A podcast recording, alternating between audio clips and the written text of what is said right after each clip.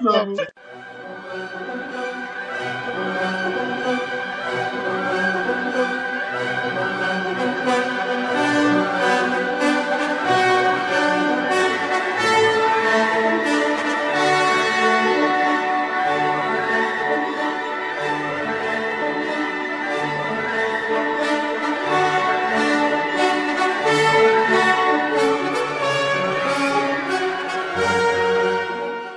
Cześć, witajcie. To 75. odcinek rozgrywki, czyli podcastu społeczności bloga Niezgrani.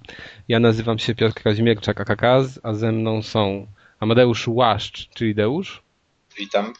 Maciej Ciepliński, czyli Razer, Witam. Piotr Kuldanek, czyli Kuldan, Witam. a także mamy ze sobą jeszcze dzisiaj dwóch gości. Norman Lenda, Dwoje. dwoje. No i Kuldan. Cześć. No i uwaga, uwaga, kobieta po raz trzeci na podcaście. Agnieszka Hirsch, Kelaj? Tak? Dobrze Tak. wymówiłem? Dobrze Tak, wymówiłem. witam serdecznie. To co? Tak. Będziemy dzisiaj gadać o takich tematach, których nigdy byśmy na podcaście nie poruszyli. Poważnych. No. no, chyba, że Maciej, bo on to jeszcze tam czasem lubi. Sobie... Maciej lubi duże rzeczy. A ty Nie wiem skąd masz takie informacje. Jak już ustaliliśmy, że jestem dyrektorem internetu, to wiesz, ja mam podejście na każdą kamerkę. O, o. Ale wiesz To co, ty w Microsoftie pracujesz? Ja przepraszam, w Microsoftie to kiedyś Deusz mówił, że w dziale nowe technologie on by chciał pracować. Z Molino chyba wtedy. To już dawno, No, już, już ej, z. Piotrusiem kto by nie chciał pracować? No, z nim... Wiecie, o każdy- Molino się mówi różne rzeczy, że jest niby czarny Piotruś, że, że gada złotousty i tak dalej, ale tak naprawdę kiedy są jakieś GDC, jakiekolwiek konferencje, na których on ma swoje wykłady, to sala zawsze jest pełna po brzegi, bo no bo gość jest zajebistym, o, upsi, jest dobrym teoretykiem. Kabaret się zawsze dobrze sprzedaje. No tak. Ale wiecie, No. co jest najlepsze? Że, że wiesz, na przykład Norman teraz mówi, a mi się Agnieszka podświetla i widzę Agnieszkę Tak, właśnie o tym wcześniej myślałem. Jak w ten, straszny jak, jak dysonans, zaczęliśmy nie? wcześniej rozmawiać, to, Ale to e, chyba lepiej- zastanawiałem, gdzie jest Norman. No bo tak jak na razie jesteśmy no, na tej jednej wicie, to tak. Kupili Witę specjalnie, żeby nagrywać podcast. Dokładnie. I jedną parę słuchawek na dwie osoby. Wiecie, historia tej wity jest taka, że mieliśmy, bo jako, że teraz mamy dwie wity, mieliśmy grać w Soul Sacrifice razem, no, a tylko, że ja się zajawiłem, a Aga niespecjalnie, więc mamy dwie wity a i za bardzo razem nie gramy. Chyba, że w jakieś gry Ale to ten, bo Mona. ja tego nie słyszałem. Skoro macie dwie wity, to czemu każdy z was nie ma swojego Skype'a na wicie? Widzisz, no bo to, to były, Mają, wiertarka. Tak, wiertarka przeszkadzała przez chwilę. Wiertarka, A- skończmy ten Bo jak, temat. jak, jak się włącza dwie No. bity, to się odpala wiertarka. Prosto, nie? Bo, bo zaraz, powered, zaraz, powered by PlayStation. Bo wiesz, zaraz wcześniej jako ten, Ale jako słuchaj- sprzęt do, do słuchajcie, bo- sklepu. No. Chłopaki nigdy nie widzieli dwóch wit naraz, że tak powiem, w jednym miejscu, więc nie wiedzą, jak to jest. Tak. No, no To jest ale masz niemożliwe. rację. No, mnie Ja- ja i- ilekroć strasznie irytuje tym, że jak się rozładuje tak do, do cna, to musi poczekać jakieś 5 minut na kablu, zanim można włączyć. To jest Tak, totalnie bez tak. sensu. To jest totalnie, totalnie tego nie rozumiem. Jak Ja jest na kablu, to trochę- ma ten prąd, nie? No ma, no, ja się A trochę zawiodłem na bicie. tak samo. Z iPhone'em jest tak samo.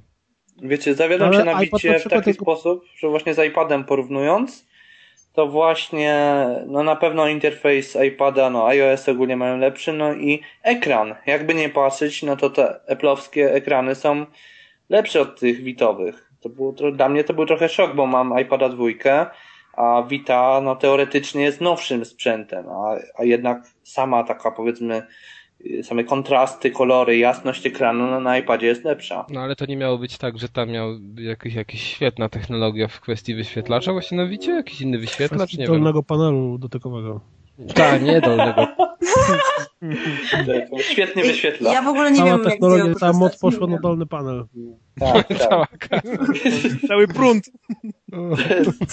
To jest to sonowskie rocket science w tym wypadku. No, Tak, no. To jedziemy może z newsami, bo nie zaczniemy nigdy. jak Wite, jak temat Wite, to tutaj mamy, no... Powiedz, ej, faktycznie to wychodzi na to, że teraz większość osób na podcaście dzisiaj ma Wite. To jest nie... Reprezentatywna jest tak. grupa, nie? Ta No, Vita się podobno w ogóle nie sprzedaje i w ogóle masakra i tak dalej, ale słychać mnie, bo mi się laptop zawiesił. Tak, słychać, tak, tak, słychać. Ale y, jak odpala się tą ma- magiczną aplikację NIR, to zawsze pełno osób mi wyskakuje. A ja, ja mieszkam Już? pod Warszawą w małej miejscowości i zawsze wyskakują mi odpyty ludzi w tym NIRze. Kuldan mieszka w parku, tam pewnie ludzie przychodzą grać. Ja, ja nie, on ja mieszka nie w Pruszkowie, tam jest, stacjonuje gdzieś. Nie, nie mieszkam w Schowane 10 Ci jedynie dni. nie byłeś w Pozdrawiam. Pruszkowie chyba. No. ja nie wiem jak to działa, ale w centrum Manhattanu nie mieszkam, a już mi się w niże wyświetla, że ponad 100 osób gra naokoło, więc to na pewno musi być przekręt. Polska O kurczę. stoi. No Polska witał, na pewno nie Wii U, które się sprzedało ostatnie trzy No, miesiące. No ale co, czego się... Chyba. A czekajcie, Tak? no tak, ale dobra, możemy rozmawiać, bo chyba reszta, o, już jest okej. Nie, chyba jest okej. Wiecie co, no mi się wydaje, że no Wii U już tylko tendencja spadkowa. Oni w zasadzie... Ale tam nie ma czego spadać. Bo da się spać w dół. 160 No tak, tysięcy tak. przez 3 miesiące i ja specjalnie dzisiaj porównałem sobie sprzedaż w analogicznym okresie Wii i wyszło mi, uwaga, że Wii e, w 2007 roku od kwietnia do czerwca sprzedało się w liczbie sztuk 9 mi- milionów, ponad 9 milionów, a No. Wii U 160 tysięcy. Słuchaj, ale jeżeli No Wii jest- by kosztowało 600 zł, znaczy Wii U, to byłbym w stanie je kupić. Jakby Kosztuje teraz 900 mniej więcej. A w co byś grał? To No jest... wiesz, jakbym kupił Może konsolę za Zelda 600 wyjdzie. zł, to wystarczyłaby mi jedna gra na rok. Wyjdzie Zelda. ale- no by właśnie. chciał- Jedna gra na rok, czyli w co byś grał dalej, to pytanie pozostaje. Wiecie, to jest, to, to jest 160 tysięcy i jeden knockout. Pamiętacie, że Iwata pobił jakiegoś, znaczy na jakiejś konferencji chyba właśnie z inwestorami, kimś takim akcjonariuszami, Mhm. ktoś właśnie zarzucił do niego, że dobrze by było, żeby Nintendo zaczęło robić gry na inne konsole, dlatego że Wii U po prostu leży. I, o, i coś tam, Kiedyś powiedział to nawet.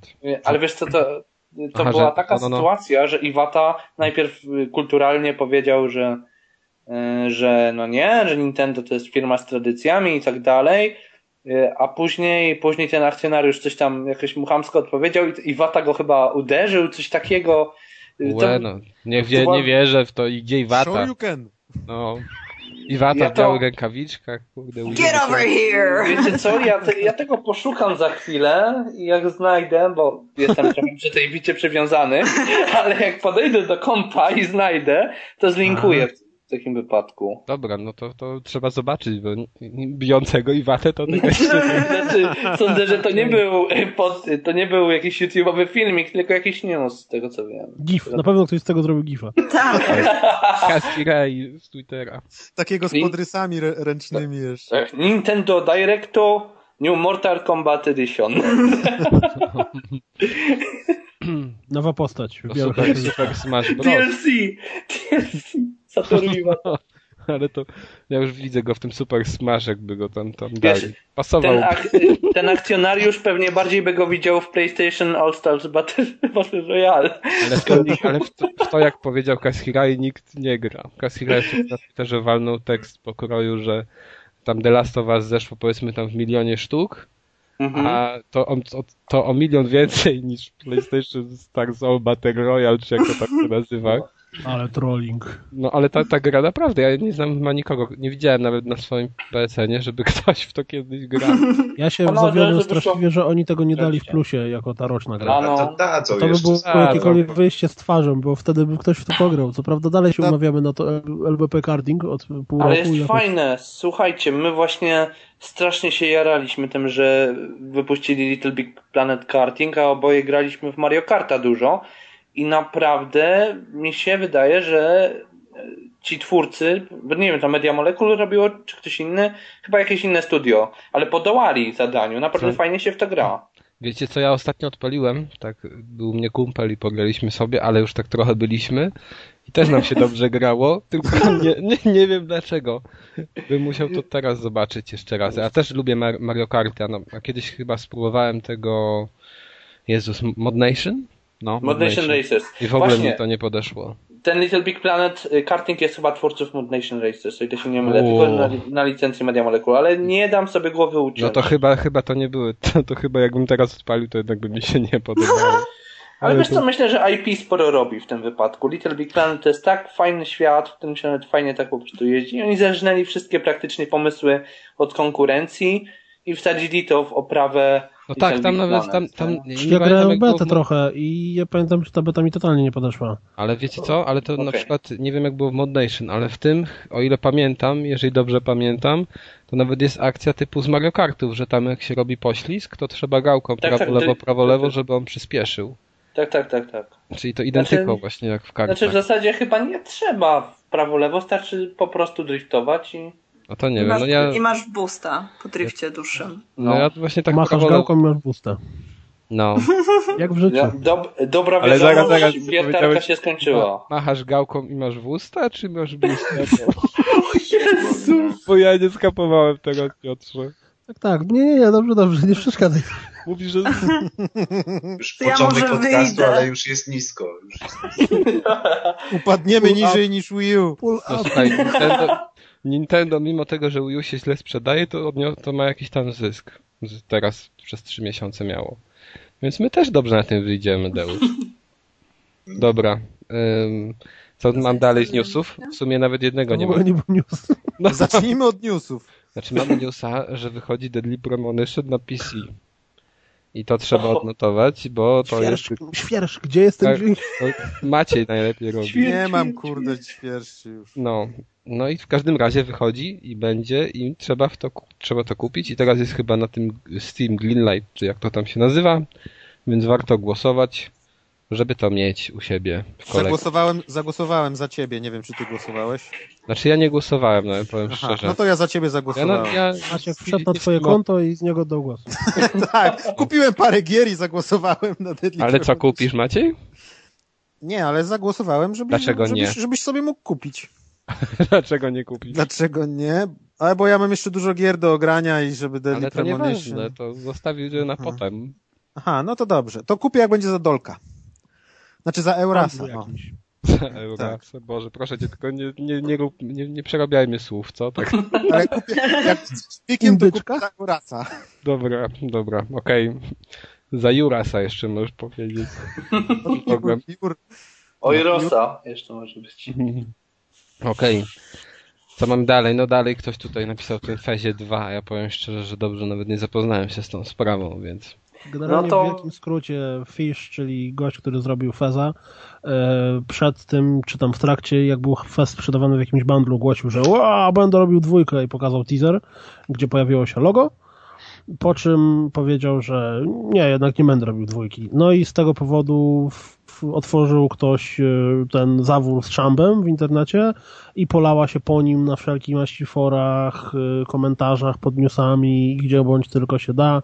Masa po prostu błota, gówna, odchodów, e, szczurów i nie wiadomo czego jeszcze na temat tego, jaki to fest jest głupi, jaki jest dupek, jaki jest strętny, jaki jest ble i tak dalej. A Tylko całe... to też tak nie do końca było, prawda? Bo te, to znaczy on nie odwołał sobie tego od tak. Z tego co czytałem, to, to było związane z jakimś właśnie podcasterem albo gościem, który prowadzi programy, y, który, y, programy takie o grach i w jednym z tych programów rozmawiał o tych twórcach takich mniejszych, niezależnych. Rozmawiał właśnie o nim i jeszcze o jednym twórcy i właśnie wytykał im błędy i, i po tym właśnie y, i Generalnie właśnie... ja, ja słyszałem taką opinię, bo sam tego nie wiem, ale, ale to zasłyszałem, że cały problem z Fishem polega na tym, że dużo ludzi wywnioskowało sobie zdanie o nim na podstawie filmu Indie Game The Movie, gdzie on był przedstawiony w takim trochę niezbyt korzystnym świetle, że mm, taki trochę neurotyczny, trochę zadufany w sobie i tam, i tam podobne. A jak ktoś zajmował się historią Feza od samego początku, czytał jakieś dyskusje na, na, na panelach dyskusyjnych z nim, jakieś wywiady, rozmowy na forach i tak dalej, to ten człowiek jest trochę inny. I ten półtora godziny film, który go przedstawiał, między innymi jego, trochę zaburzył y, internetom i ludziom z internetów wizję tego, że Fish jest dupkiem i jak jest dupkiem, to należy go hejtować. Mhm. Aha. No to To smutne. No to w zasadzie no, no smutne. No to znaczy podejrzewam, że ta gra byłaby w pewnym sensie może i dostarczyć y, temu, no, temu twórcy, tak samo temu Fezowi pierwszemu więcej popularności ta cała sytuacja, bo powiedzmy to też spromowało trochę tą grę, tą pierwszą, pierwszą część moim zdaniem, bo teraz wszyscy mówią o tym, że, że jakiś tam twórca indie, tak to powiedzmy, odwołał drugą część swojej gry, a powiedzmy po, połowa ludzi tak wcześniej było tak nikogo, nie? nikogo to jakoś nie obchodziło. A teraz ludzie nawet zagrają z ciekawości w tą pierwszą część. Może się okazać, że zyska na tym więcej, niż gdyby zrobił drugą część. Ale ten, dobrze ten, było. ale, ten, ale ten fest się w jakichś chorych ilościach przecież sprzedał. On tam dużo, dużo jego potem była, ale on się sprzedał bardzo dobrze, ale potem była cała afera z tym patchem. Chodziło o to, że y, jak wszyscy pamiętamy, FES, y, został wypuszczony patch do FESa, który coś tam psuł, nie wiem, kasował savey czy coś w tym stylu. Tak, tak. No i on powiedział, że on nie, nie wypuści drugiego patcha, bo go nie stać na to, żeby zapłacić Microsoftowi tam te ileś naście, dziesiąt tysięcy dolarów za to, żeby móc wypuścić drugiego patcha, więc jest to wasz problem, Mhm. sorry ludzie, y, e, excuse me. A jeszcze chyba tego akurat nie jestem pewien, przez to, że jest Francuzem, czy tam ma jakieś pochodzenie francuskie, to dużo ludzi go hejtuje. O O, no to no teraz już rozumiem ten hejt. po prostu przegrał. Przegrał po prostu i tyle. No, to zmieniając Od razu. temat, Poddał się. zmieniając temat, żeby za długo nie mówić i taki przerywnik, chciałem powiedzieć, że Agnieszko i normalnie jesteście aktualnie aksolotlem i kojotem. Hmm. Tak? Awansowali A to- znowu. A które jest które? To już chyba No lepsze od Bobra. Które Naprawdę. Ja nie wiem, aksolot Bo wygląda... jak już dziewczyna jest fajny- Bobrem, to naprawdę. Gorzej To, być nie może. To gorzej być nie może. Tadeusz się śmieje. To już jest gorzej jak Wii U, naprawdę. Ale nie, no bo mówimy o tym, że mamy otwartą teraz rozpiskę w Google Docsach, która jest naprawdę zabawna i jeszcze nie wiemy, co z niej wykorzystamy dzisiaj w podcaście. Wszystko. Dobra, Musimy dobra. wszystko omówić, nie ma, nie ma lipy. No, Dobra, fu, właśnie to tam są te... Deusz musi kończyć niedługo. E, ja bardzo mam do was pytanie, bo to ja to napisałem. Po cholerę komu film Gran Turismo? Jakie to ma, jaki to ma najmniejszy sens? Żeby pokazać samochody przyszłości, które się nie, wiesz, po zderzeniu nie niszczą. Tak A ja, Ale mam co- tak, a, a ja mam takie pytanie, aż, aż tak to nas dotyka? Bo ja, No właśnie, że się kogo? przejmujemy tym, że powstanie film Gran Turismo, powstaje Przecież dużo, dużo, dużo, dużo, dużo, dużo więcej gorszych filmów. Ojej, nie, ale wiesz co, nie ja tego No nie jest czaję. Będziesz, będziesz miał film o samochodach, który mógłby być, do, no tak samo Need for Speed też nie rozumiem po prostu sensu Ale filmu. no, No, Bo ta, a zresztą, no. zresztą, Need for Speed Tego też nie rozumiem. miewał jakieś fabuły. Ale Gran Turismo to była gra o jeżdżeniu samochodem. Jak no, słuchaj, możesz no, zrobić, zrobili film, to nie to- wiem, będzie dwie godziny patrzenia, jak ktoś zmienia biegi? A może to jest taki manifest artystyczny? Może no. twórcy wpadli na coś takiego, że te, że te filmy wszystkie takie popularne, że tak naprawdę fabuła w nich to jest tak jak jakiś miałki shit i oni obecną zupełnie film z fabuły i pozostawią samą formę, jeżdżenie samochodem przez dwie godziny i pokażą ludziom, że patrzcie, to samo oglądacie w, kin w kinie na innych filmach, tylko próbują wam wmówić, że tam jest jakiś sens i historia. No ale popatrzcie, z drugiej strony tutaj tak naprawdę mm, o dziwo to może być lepszy film niż film na podstawie gry z fabułą, bo zauważcie, że co wychodzi film na podstawie jakiejś gry, to ma fabułę tak zjechaną, no, że po prostu no, nie da się tego oglądać, że niby się inspiruje tym, tą grą, ale nie do końca, coś ten deseń, więc już lepiej jak... pierwszego Silent Hilla dobrze oglądało. No, pierwszy Silent Hill mi się smaczków podobał. nawiązujących Ale do no, gry. Ja jestem, ja jestem hejterem filmu Silent Hill. No, ale- Hill po prostu według mnie jest beznadziejny. Dwójka słaba, jedynka mi się podobała. Dwójki nie widziałem, a, a Max Payne... Dwójka Tak. to jest gra o tron w wersji Silent Hill przecież. No ale Max Payne i Hitman, no to... Ale tylko, że trzeba brać pod uwagę, że gra o tron to trochę później. nie?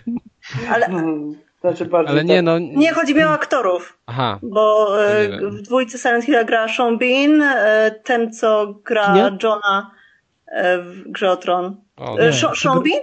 Nie, Bean musi zginąć, więc no, no nie wiem, No on jest wchodzącym spoilerem. Ej, no dobra, no ja nie... A nie, dobra, nieważne tam, co tam kogo obchodzi, ale może ja powiem ci szczerze, że się zgadzam z tym, że po prostu oni muszą zrobić coś od nowa i typową fabułę hollywoodzką, a nie nawiązującą do gry, bo gra fabuły nie ma. Tylko, No że i tak, być- i tak, no wiadomo, że to jest cooldown tylko po to, żeby kasę zbić, no masz tytuł i do no, widzenia. Marka, no. marka, ale to, powinno, to powinien być paradokument robiony przez kolesi Stop Geara na przykład. No ale to para, to fajnie. Taki trzygodzinny i połowa jest w film o czerni samochodzie. bieli i w slow motion. Tak. Tak, i Martyna Wojciechowska. I w GoPro. Martyna Będą to puszczać na jakimś Eurosporcie później, czy coś takiego. Nie no, muszą być, nie no, muszą być jeszcze jakieś Azjatki. Koniecznie. No, Koniecznie. myjnia, myjnia z Azjatkami. Może, może w ogóle to Kurosawa, Tak. jakiś potomek Kurosawy to nakręci. Gran Turismo są Azjatki, to kurczę, robię błąd, że w nim nie grałem nigdy. Nie, to Bridge, Bridge Racer były Azjatki. Bridge Racer? Była jedna Azjatka. Znaczy jedna, Tak, która jedna. startowała, ale ona chyba... Więc Bridge Racer. Idź, Racer. Ona się jakoś nazywała. Bridge. Racer. Ona się jakoś nazywała, ale i tak wszyscy bardziej niż jej imieniem interesowali się jej. Jej nakładką? Racing Start. I myślałem, że tak. powie, że grą się interesowali bardziej. Tekst, tek, tekstury i poligony się doceniało. Tak, tak, tak, tak. Bardzo ładne tekstury. Pełne. Dobra. E, Co mamy dalej? Coś mam, co to jest ten YouTube'owy film tygodnia, by nie jarzę. Czy to omawiamy, nie To jakiś omawiamy? inside joke chyba jest. To jest inside joke. No jak ładnie mówisz po angielsku, Maćku. Thank you, Kaz. Thank you, my king. Tak. My lord! My lord. Ej, king się nie da powiedzieć z błędem, tak jak król, ale lipa. Możesz być King. King, King. przez K. Myśmy Ale ostatnio... to wtedy by... A o, to taka gra Ale słów! myśmy... Kinki, kinki, uuu. Myśmy... myśmy Kinki, kinki. Śmiej się, śmiej. Myśmy ostatnio byli w, ten, w Saturnie i, i patrzę, i właśnie z Arkiem przeglądaliśmy kosze z filmami DVD, a ja szukałem uniwersalnego żołnierza z Van Damme, bo na Blu-rayu był za 50 Nie zł. uczyły was mamy, że nie można grzebać w koszach. Ale słuchaj, fajne rzeczy udało się znaleźć. No ja myślę. Czekaj, co ja znalazłem? Ucieczkę z Los. Angeles. Ucieczkę z Los Angeles. Jeszcze taki film z tym, ze Steven Buscemi, który nakręcił on sam w latach 90., który ma jakoś jak na, jak na VHS-ie w ogóle. Się nazywa chyba Tr- Trees Lunch, taki obyczajowy. No ale mniejsza z tym. W każdym razie szukaliśmy i trafiłem na film, który się nazywał Król. Przesło otwarte. Jeszcze miał dwa L na końcu, ale to jedno L zasłonięte. Mówię, zobacz, Czarek, patrz, to mnie. Jakoś go tak Taka biografia. na tym wzgórzu. To co? No jak Król Alwa jest taka scena, gdzie ta małpa go podnosi, tak to przedstawiają cały i klas tak w sklepie w Saturnie z tym filmem. A, Simba! Simba! Ale to mnie by ktoś musiał podnieść wtedy. wiesz. Jak Może ochroniarz. No nie wiem, czy dałby radę. No, Okej. E, Dobra, to jedziemy sobie może teraz z tym, czego u nas jeszcze nie było. Uwaga, fanfary teraz. Maćku, dawaj. Do, do, do, do. Maciek to nie jest chyba dzisiaj. Nie Ja, nie, bo ja znalazłem okładkę filmu Król i Aha. no jest sroga. Ja... Czemu nie możemy tego zobaczyć? Musi- Musimy. Ej, ale to jest to, a, ale numer, to jest to coś, co było w tym, w Blood Dragonie. Coś w tym stylu. Ale co to? Wszystko się łączy, no to przeszedłeś Blood Dragona? No przeszedłem. No, No tam ta broń, którą się zdobywa, że tam coś tam stare. No to nie pamiętam już. Ale może masz rację. No to na łapie taka gwiazdka, to wygląda identycznie. To może to, może ten, to jest jakiś kultowy film, o którym my nie wiemy. Nie, bo jak, jest Jest tak kultowy. no, jest pisane przez 2L. no mówię, ale było zasłonięte to drugie L. Tak specjalnie, no. Naklej, naklejką sceną. Nie wiem, nie pamiętam. W każdym razie, dobra, jedziemy sobie z tym opisem y, turnieju, który się odbył w ogóle, co to był za Przepraszam, turniej. przepraszam, ale opis No. filmu Król. A prince and a fellowship of companions set out to rescue his bride from a fortress of alien invaders who have arrived on planet. No A ale, to, tam tentakle? Czy coś takiego? Nie wiem. ale powiedz mi, jak ona się znalazła w tym Fortress?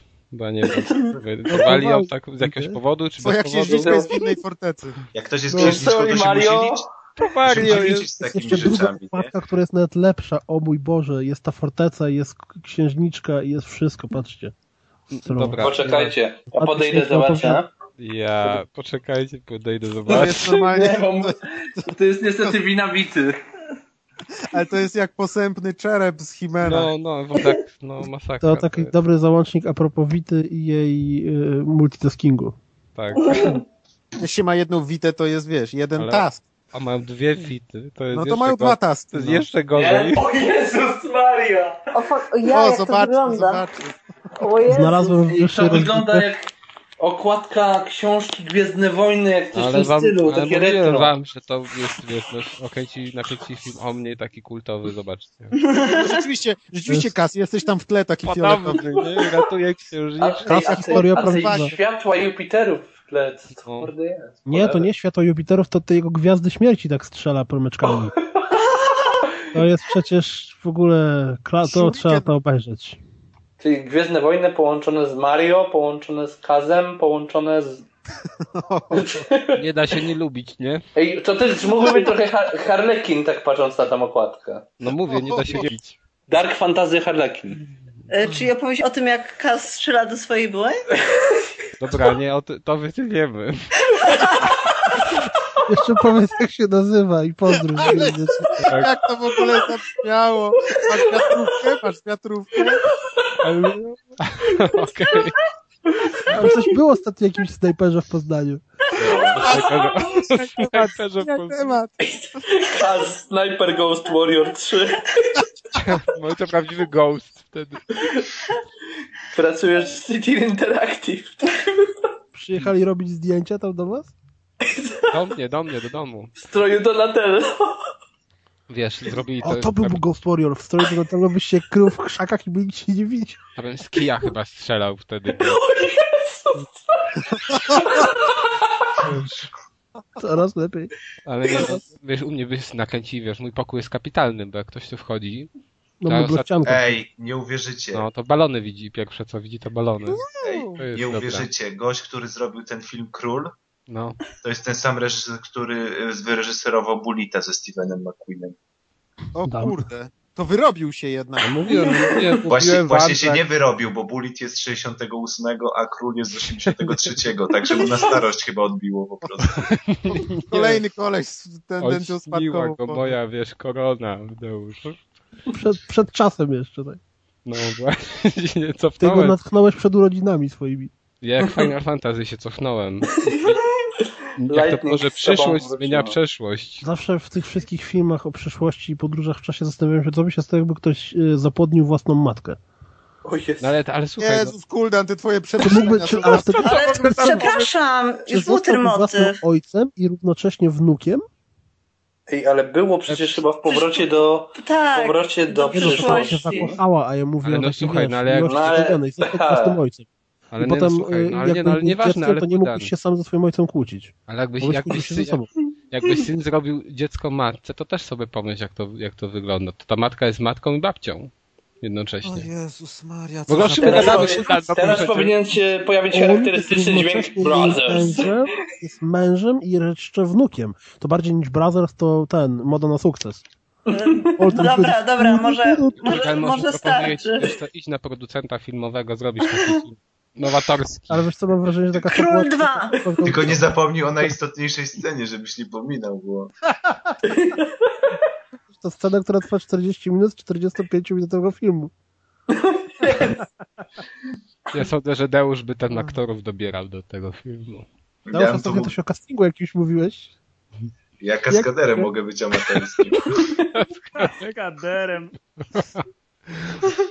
Okej, no to co, może... Odpłynęliśmy od tego, że chciałeś powiedzieć, że coś, czego jeszcze u nas nigdy nie było. No i to chyba było 10 minut temu, jak o tym powiedziałem. Tak. No ale powiedziałem właśnie dlatego, że faktycznie nie było, ale nie, raz było na Gamescom, jak byliśmy. Tyle, że to chyba było tak w mniejszym wymiarze i dotyczyło jednej gry, a tym razem mówimy o czym? O turnieju, o imprezie, jak to nazwać? Intel Extreme Masters, które odbyło się w tym roku w Katowicach. Turniej, A- impreza, To jest Tak. turniej... jedna gra, pięć gier. Więcej niż jedna. W zasadzie to jest turniej sponsorowany przez Intela, no jak sama nazwa wskazuje. No i są tam główne dyscypliny League of Legends i StarCraft, ale było of też Tanks. World of Tanks, ale to było w mniejszym, w Tak, mniejszym wymiarze. w mniejszym wymiarze, jakieś CS-y i tak dalej, ale głównie, że tak powiem, e, najwięcej ludzi przyciąga oczywiście LOL i StarCraft. E, że tak powiem, LOL. O... LOL. LOL. No więc no, No i co się okazało niedawno, kilka dni temu okazało się, że właśnie 14 marca e, znowu w Katowicach mm, za rok odbędą się finały tej imprezy, czyli po prostu finały finałów, gdzie najlepsze drużyny z całego świata się zjadą do Katowic i wiecie, łączyć... bo to trochę wygląda tak jak w boksie są federacje bokserskie. To, bo to nie można nazwać na przykład takimi stricte mistrzostwami świata, tylko to jest taka seria turniejów na całym świecie po kolei, w którym Intel powiedzmy je sponsoruje, no i tam te najlepsze drużyny ze świata sobą walcz, ze sobą walczą i w tym roku był jeden z takich turniejów, który dążył do finału, a w przyszłym roku dostaniemy główny finał, który odbieramy swoją drogą Niemcom, o ile się nie mylę, Tak, to w Niemczech zawsze był było w. Niemczech. Haha, zemsta. O ile się nie mylę, o ile się nie mylę, to właśnie ostatnim Kolonii. w game, na Gamescom były chyba. Chyba tak, Kolonii. coś takiego. Y, Niemniej jednak jest to związane z tym, że w tym roku na IEM-ie, na którym zresz- zresztą byliśmy, było No dlatego o tym 50 mówimy, nie? No, no ba. Y, Było 50 tysięcy lu- ludzi ogólnie. Tak, w sumie całą pięć- imprezę przytoczyło się 50 tysięcy osób. E, Z tym, że, że spora część tych osób po prostu stała na mrozie przed spotkiem. Tak, bo to było w spodku i niestety no, spodek nie wytrzymał pop popularności. To znaczy ochrona w pewnym momencie przestała wpuszczać ludzi i ludzie na naprawdę sporym mrozie przy koksowniku stali i na W jednym telegimie- koksowniku na na przykład tysiąc osób, więc e, Mogli poczuć się jak w zimowych misjach. Ale to w fajnie się tego słucha przy takiej temperaturze za oknem. A Tak, gdzie będzie tak. y, finał organizowany? W Spodku? e, w Katowicach w spotku, Katowicach tak. w spodku. Czyli jest szansa na powtórkę, bo skoro to będzie finał finałów, to będzie 7 milionów więcej osób. No, Wiesz co, e, myślę, że oni to robią w, póź- w późniejszym miesiącu, o ile się nie specjalnie, żeby nie rozpadły. było tak Nie no, zimno. w marcu. Mówiliście, że w w marcu. marcu, w marcu. Ale w, w tym marcu, roku było w tym- styczniu, tym wiesz? roku, w marcu, ale w tym roku Nie, w to tym wiesz, roku na w Wielkanoc ja odśnieżałem E. podjazd, więc Ale Maćku, Maćku, ale Światowe Dni Młodzieży pasowały pod to, nie? Dokładnie.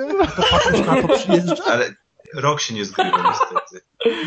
No, ale nie, ogólnie rzecz biorąc, impreza ta poprzednia naprawdę się udała i przerosła oczekiwania samych organizatorów.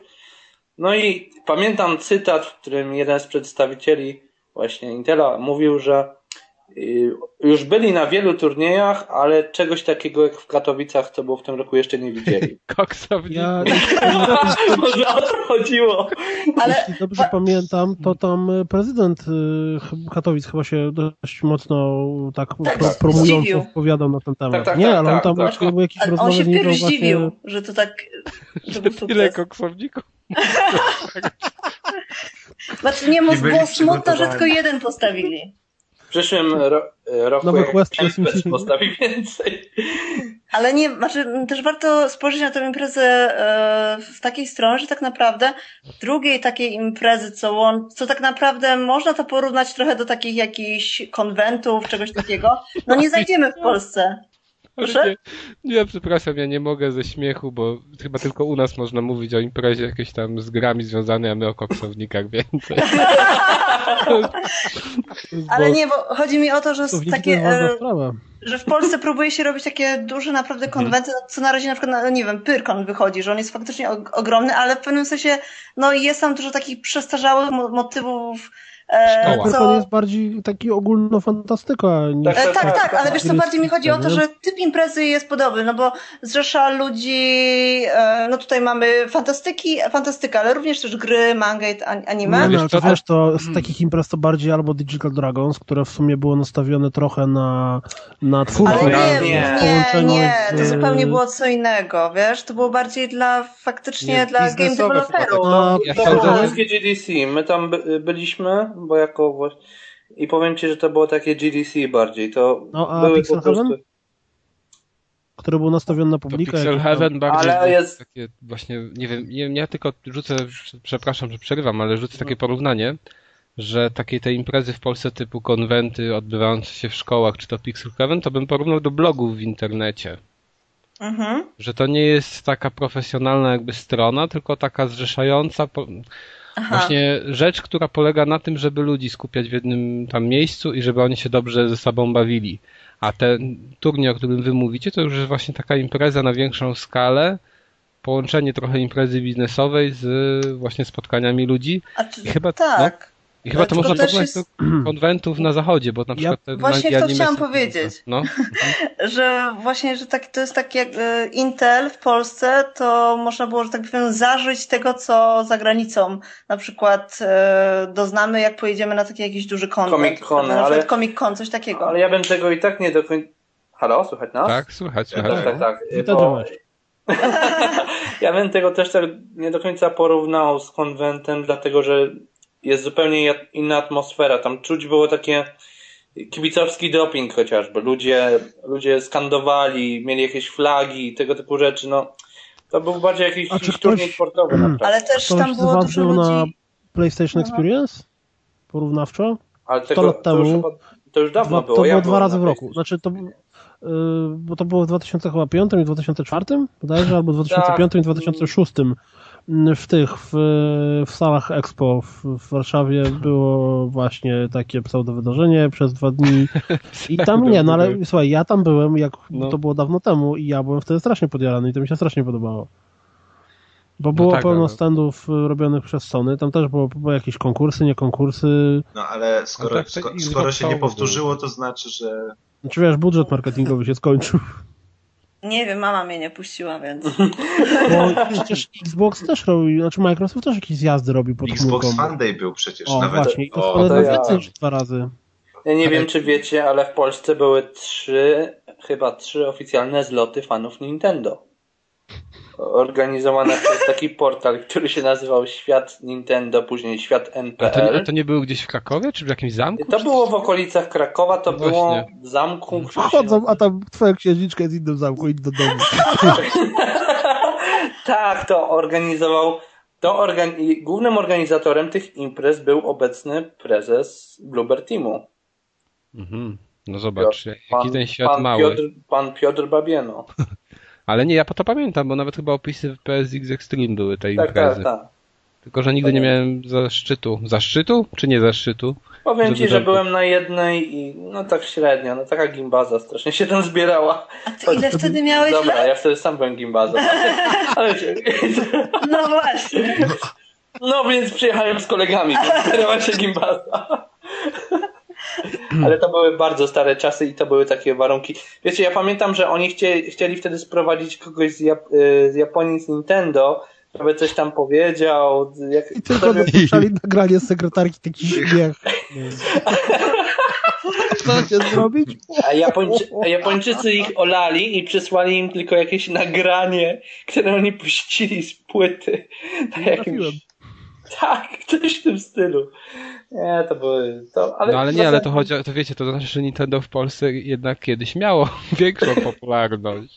No, nie do końca, bo ten świat N, z tego co się mówiło, no. to się musiał sądzić później z Nintendo o nazwę. Bo, no bo To było czasu... świat Nintendo, nie? No właśnie, bo świat Nintendo musieli zmienić na świat N. No, to... Ale w, To były ogóle... czasy, jak jeszcze Lucas Toys wydawało Nintendo w Polsce, czyli jeszcze przed Tak, tą... ale w ogóle Lucas Toys to bardzo długo wydawali, bo oni w 90 Tak, latach na Game Boya gry mam nawet, gdzie mam nalepkę z Lucas Toys. Ja nie rozumiem, jak to w ogóle. Jak, jest możliwe, że marka, która w Polsce była swego czasu naprawdę mocna, przecież Game Boye były bardzo popularne wśród Ale, dzieci. były, no ale Game Boye były popularne wśród dzieci tylko z, że to był, że one były bardziej marzeniem dzieci niż realną, taką, realnym prezentem. No, tak, Tak? tak. tak, To one ty były bardzo jedynakiem. Ja Jezu, no. Ja, Ale ja też, ja, ale ja, ja pamiętam, ja pamiętam dokładnie Pamiętam, te że czasy. wylądował w, w jeziorze na jakiś obchód. Ale gdzie twój Game Boy jakiś? Mój Game Boy wylądował w jeziorze. Co prawda on Bo był on no, stary. z Warszawy no, miał Game Boya. Ja pamiętam, żartuję oczywiście, ja, mia, ja pamiętam jak w sklepie byłem swego czasu i przeglądałem i na Game Boya, znaczy to najpierw na Game Boya, a później już się pojawił Color, to też na Game Boy Color. I te gry chyba też były po 200 złotych. Tak. I, Tak i to było. w porównaniu do na przykład PC-towych, bo ja pamiętam, że no, no, tam wtedy zaczęły się pojawiać na przykład CD Projekt zaczął wydawać te kolekcje jakieś też takie Mhm. tańsze i nie no to było nieba ziemia, no ta cena to była zabójcza tych Nie no, gier. Game Boy zdominował giełdy. To trzeba przyznać, że Game Tak, Boy Advance. No Advance to, Advance to w ogóle była masakra. Na Advance to tyle piractwa było i to takiego nieświadomego i to było Tak, najgorsze, tak, tak. że kupowało się na Allegro i nie wiedziało się czy się dostanie oryginał czy pirata. Ale to chyba w ogóle tam rzadko kiedy chyba były oryginały na Advance'a. Nie, na Advance'a były, tylko że trzeba było po prostu, ja się wycwaniłem jak dwa razy pirata dostałem. Tak, Już tak. wiedziałem, to było trudno robić. rozróżnić aż tak. Bo I musiało Dla być laika zdjęcie. to było trudne, no. Musiało być zdjęcie jakby, no, nalepki i wtedy po tym mogłeś w miarę zjarzyć. Przeważnie europejskie nalepki nie były piracone. Przeważnie to były te takie amerykańskie wersje. I to A jak, mogłeś a jak założyć. wam się podobał SP? Pamiętacie? Game Boy Advance SP? Mam to, ale taki, tak, bo tam dwie wersje wyszły tego SP. Jedna No taka miała gorszy podświetlany nie ekran, a druga bardziej tak lepiej. Ja mam chyba tak tę, ale ja to dopiero po latach kupiłem. Ale to jest Która- konsola do dzisiaj ładna tak naprawdę. Znaczy, ona, mi się bardziej, mnie się bardziej podobał Advance pierwszy, ale on nie miał podświetlenia, on był tak żałosny pod tym względem. Ja pamiętam, jak Tak. kupiłem tego Advance'a. Ja nie, nie, nie mogłem w to grać, ja musiałem po prostu leżeć na kanapie i konsolę kierować Dokładnie. w okno. To I to była... też nie zawsze, bo jak świeciło słońce, to była masakra. No w, w ogóle w to się nie dało grać. Na przykład ta Castlevania pierwsza wyszła, to ona była bardzo ciemna. I w nią się Mhm. praktycznie nie dało. Ja pamiętam, że kupiłem takie lampki fajne, bo wiecie, była jedna lampka Tak, taka było. na dotniku, a ja kupiłem takie dwie. I mówię, będę Wow. se świecił, będzie super. A nie było super. No O, ktoś maila dostał. właśnie t- trochę mnie to tak denerwuje, jak tak mówicie o tych Gameboyach, bo właśnie raczej jestem z rodziny, gdzie konsole były bardzo demonizowane i jedynym dostępem do właśnie do takich dóbr była kuzynka ze Stanów, która przyjeżdżała na wakacje i właśnie przywoziła pięknego Game Boy Color, takiego zielonego, który po prostu jak mi dawała w to zagrać, to byłam po prostu w siódmym niebie. Masz biedak. Przyjeżdżali takie Dokładnie, dokładnie. Pamiętam jak... Game Boya kiełbasy i tak Tak, i pamiętam jak ona raz, i już wtedy były jakieś, no właśnie te Game Boy Advance i tak dalej, dalej, e, i Game Boy Color też była po prostu tak, relikt przeszłości i ona mi go dała i ojciec na mnie nakrzyczał, że muszę go oddać, bo to jest za drogi prezent i to było Jaka smutne. I teraz, teraz powinien być jingle trudne sprawy. Dokładnie. Nie no to. Nigdy nie widziałem trudnych spraw, więc nie wiem nawet jaki jingle by to... O, to żałuj, żałuj. Mówisz? Tak, tak. E, jeszcze pamiętniki z wakacji. Tak. Tak, to już to też jest... Aha, to mięsny jesz chyba, to, to tylko stąd. Tak, tak, tak, tak. Ja, no i właśnie film Gran Turismo chce pokazać, jakie bzdury się ogląda w telewizji. Oni po prostu w filmie rezygnują z fabuły. To jest taka, takie nowatorskie podejście zupełnie. No ale to miało fabułę, te trudne chyba sprawy, No nie? właśnie o to chodzi. Skoro takie są fabuły, to oni z Aha, takiego to filmu no- rezygnują i robią film bez fabuły. Taki z gry Taki, taki mięsny jeż jedzie. straszny. Dobra, Wiesz za kółkiem, to dobra. ale to jeszcze coś o tym, bo my tak w zasadzie odeszliśmy od tematu. Tak, Tak. Wiemy tyle, że były koksowniki. No, Tak. w zasadzie... Ale, To- ale to jest najważniejsze tak No, naprawdę. to, co chcieliśmy powiedzieć o tym, to właśnie to, że cała ta impreza dla osób, które nawet nie są aż tak związane z takimi grami jak League of Legends, StarCraft, World of Tanks, to no po prostu wa- no, warto się na niej pojawić, żeby poczuć taki niezapomniany Postać przy klimat. koksowniku. Na przykład za darmo ogrzewanie. Możecie wyłączyć ogrzewanie w domu, przyjechać i za darmo się Koksownik zajebać. Ja z kiełbaską na kiju przyjadę. Darmowy koksownik pod Ej, Jedziemy, no, jedziemy na finał. Wiecie, no. No ale, to wiesz, ale wiecie, wyobraźcie sobie, że dadzą taki telebim zimą i te koksowniki będą kiełbaskę i piwo w jednej ręce Nie, oglądać. oni, oni, będą kiedyś kręcić nas jakieś- przy koksownikach i pokazywać tym w środku. Jacyś goście y, z gatunku y, gwiazdy YouTube'a właśnie, jak była zima, to robili jakąś taką akcję, że się ubrali w stroje letnie typu hawajskie koszule, spodenki krótkie i jak był środek zimy minus 30, to się ustawili przy koksowniku i grilla robili. No, ale potem wiecie- Straż Miejska przyszła i zaczęła ich pytać, czy mają piwo w tych kartonach. No bo to może zrobić Straż Miejska, nie? na tym turnieju będzie Nie, też to warto wspierać jed, jedną polską drużynę, która z wysokim prawdopodobieństwem się tam do samego finału dostanie, bo mamy taką No, zobaczymy. w League of Legends mamy jedną drużynę, nazywa się Meteor Makers, też całkiem fajnie się nazywają i to na poziomie światowym jest to jedna z najlepszych drużyn na świecie właśnie, więc No bo organizacja. wiesz, jest problem, że mógłbyś nam powiedzieć cokolwiek, no łącznie, że nazywają się go no fuck your mother, a i tak byśmy nie wierzyli. No tak, no tak, no to są takie, te mo- moby to są gry, które muszą trafić do targetu, ale w Polsce mamy ogromną naprawdę scenę. No. Mówi się, że po, Polacy.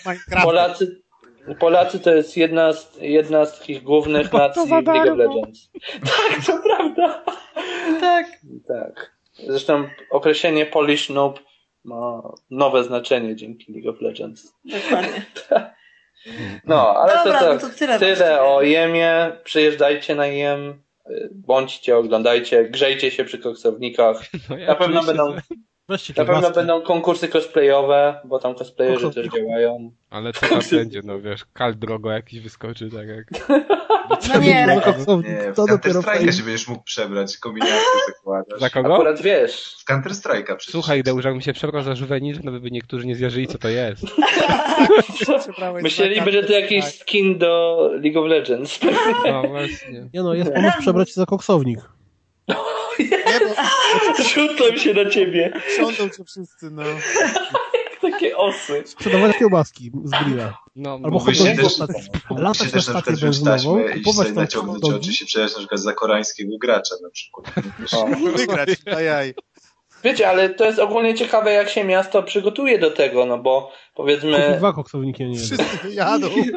W mówi, marcu? mówi, mówi się o tym, że są jakieś tam olimpiady i tak dalej, no to miasta się przygotowują, a tutaj mogą się spodziewać naprawdę ogromnej ilości kibiców, nie tylko z Polski, ale i z, tutaj z całej Europy. No to dopiero będą, fo- to dopiero będą w Azji, no. Foty później Generalnie w ja się troszeczkę, troszeczkę się zastanawiam, bo jeżeli jak były ten, te polskie finały, no i było tyle ludzi, że stali w koksowniku, to jak przyjadą ludzie z całej Europy, to tam nikt nie będzie do tego spotka, Tak, tylko gracze i wszyscy może- będą stali przed.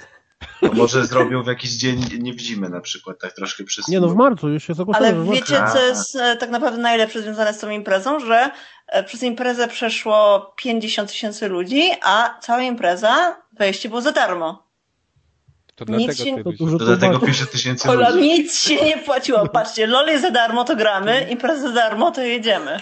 Raz mówiąc lol. No to my musimy tam wystawić jakiś keramik z kiełbaskami. Więc ja myślę, że oni w tym roku jakoś lepiej przygotują się przed spotkiem. W sensie, że... Boże, Jezu, jak szalejemy. Kuldan, no proszę. już To już jest-. To już nie jest śmieszne. Spokój się. Cztery na więcej. To chyba będą musieli z innych miast sprowadzać koksowniki już, bo w Katowicach pewnie tylu nie ma. Oczywiście pozdrawiamy Katowice. To węgiel wystawią na ulicę. O właśnie, Podpalą.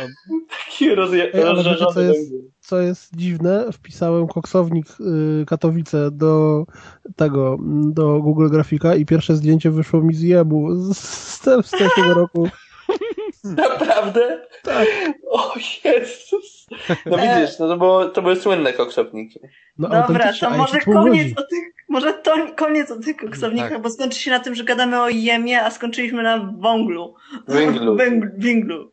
No wiesz, Katowice Adka brakuje, bo on by nam powiedział coś o węglu. O, węgiel musi być. Albo dojne. O. Dłana. Dłana, przepraszam. Jak to... Doim. Ja nie mogłem kiedyś jak Adek się śmiał, że kradnie węgiel z biedaszybu. Jak Ja za to ja mam cały czas przed oczami Wiedźmina. Po prostu. Jak, to, jak, jak dłana? No bo dłan to jest określenie po elficku w Wiedźminie na ludzi. No ale wiesz co, ja czytałem tylko ostatnie życzenia i nie przypominam sobie tego No. określenia. Jeżeli posłuchasz nawet w Wiedźminie dwójce, jak Jorwet zwraca się do ludzi, to nazywa ich dłan. A proszę tak, cię, to ja już wolę sobie to to kojarzyć z naszym tam Dojne, który W siedzi na YouTubie klopie ktoś, z znaczy wiecie kto wkleił w, w link z YouTube'a właśnie do tej sceny w komentarzach. No. I to od I od niego tego wiemy, czasu że wiemy, dłan jak się wymawiać- mówi dłan, a nie dojne. Czy tam Dokładnie hojne. tak. Albo... Sam nie wiedzą jak się to wymawia. No, no wy, wy, wy do dubbingu widzę, się nadajecie. Do wszystkiego, człowieku. No, no. Do końca. drogą, jak, ja, swoją drogą, jak pamiętacie, no, Emiela, tutaj to był na niezgranych, to jego nick też jest z Wiedźmina. Z książki. Jeżeli pamiętacie em, Emiela Regisa, jeżeli czytaliście To był Wiedźmina. wampirem? No to... Nie, czekaj. Tak, tak, wampirem. To był ten wampir, który zginął. O, oj, To się o. Przeżył. to Szczeciński. O Jezu. Tak. Ej, ale nam zaraz zepsujesz renomę podcastu, że spoilery są. Znaczy, Jakie ciekawe tematy. tak, pogadajmy o nikach. Nie? Agnieszka zaraz włączy telewizję.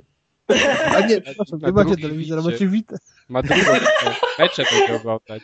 Włączy per, personę i tyle. Ku- Kuchnia Dobra. HD. Lol. Dobra. No. Dobrze, Idziemy no, gry, teraz jakiś. gry, Kto gry. ma puszkę albo klucze? Dobra, Guldan, daj spokój. jedziemy z grami i będzie, same hity będą tegoroczne i w ogóle. No więc zaczynamy od Prince of Persia Forgotten Sands. O Jezus. To prawie tegoroczny hit z 2010. Z tej generacji to się liczy. No. U nas to już nie, czasem pewnie, na, no były też chyba sprzed, ale już nie, dobra, nieważne. E, a widzisz Deusz, ty mówiłeś kiedyś, bo chyba, nie, ty nie mówiłeś chyba na podcaście o tej grze, a może mówiłeś, już nie pamiętam, ale to było wieki temu. I wiem, że tobie się bardzo nie podobała. Bardzo, bardzo nie podoba. Bardzo, bardzo, a mnie się podobała. No a to ja nie wątpię w takim razie. Nie wątpisz słową cenę w tym Ja- ja- momencie. No to mamy omówione. A Jak będzie ja jakieś porównanie do Spidermana? Też? co? Właśnie pamiętacie jak kasa mamy Spider-Mana? Ale czekajcie, ja teraz ogrywam jeszcze tego nowego, The Amazing i mam po prostu dla Binoxa kopniaka. Wszystkim się podoba ten nowy The Amazing, a mnie nie, niezbyt. Ale zobaczymy. Jeszcze nie skończyłem. Może się No, zmieni. A więc Prince of Persia. No, a więc Prince of Persia. I więc, więc Prince of Persia to jest gra na 4-5 godzin. E, czyli jak Call of Duty. Call of W Duty. zasadzie, no, takie Call of Duty i graficznie jest słabo. E, Fabularnie jest tragicznie. Przepraszam, poczekaj, czy to Tak. była ta Prince of Persia, która wyszła łącznie z filmem pod tym samym tytułem, gdzie Nie, grał nie było Jai, takiego. Jai, Nie. Gohan? Prince of Persia w ogóle. Znaczy Nie, to no, było przepraszam cię, w tym był samym film. czasie. Ja słyszałem, że gra była Książę niezła. Persji, Zapomniane Piaski, taki był film. Forgotten, no. Ale to Czyli aha, The Forgotten Sands. Gra Ale mówi, że Forgotten- się nazywa The Forgotten Sands. Znaczy to wyszło Więc- mniej więcej w tym samym czasie, ale to chyba Nie, nie, to jest chy- na... chyba Jak nie patrzę jest. na bohatera, fabule, to jak- wygląda bardzo podobnie jak Chyba nie jest bohater to samo, filmu. Kuldan. To nie jest chyba to samo, bo tam... Yy, znaczy, bo tutaj jest ta fabuła taka, że w zasadzie tam jakaś laska była w tym filmie, a tu laski No. nie ma. Aha, e, to lipa. Więc no, w A każdym czy razie... ta gra by na pewno była na podstawie filmu? Czy Nie, ja nie mówię, tak, że Nie, była, ona mogła mieć taki sam tytuł. tytuł. Ta, ta gra generalnie jest podobno osadzona w czasie pomiędzy tą trylogią z PS2, pomiędzy Sands of Time a e, Warriors Within.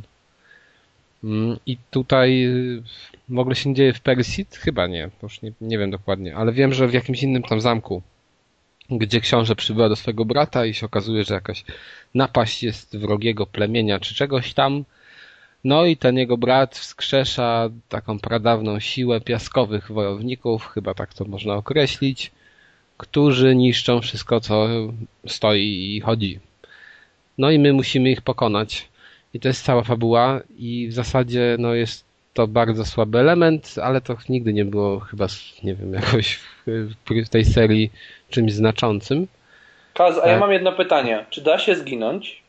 Da się, ale wiesz co, no ja lubię te 2008. Natomiast Ja też Ja lubię to 2008. Mi się też tam ta gra bardzo podobała i nie ta lubię gra była tak fajna, w ogóle miała taki fajny polski No dubbing. była strasznie tak przyjemna, tak klimatyczna, sławny a gadanie o tym, że tam się nie dało zginąć jest nieprawdą, bo tam po prostu były restarty, znaczy checkpointy były zrobione na tej zasadzie, że cię cofało do początku e, miejsca gry. No, Znaczy w to sensie prawda, próby, to tak? prawda. Nie, no tutaj się da, zgi- no, to było po prostu jakby inaczej rozwiązane z tą śmiercią.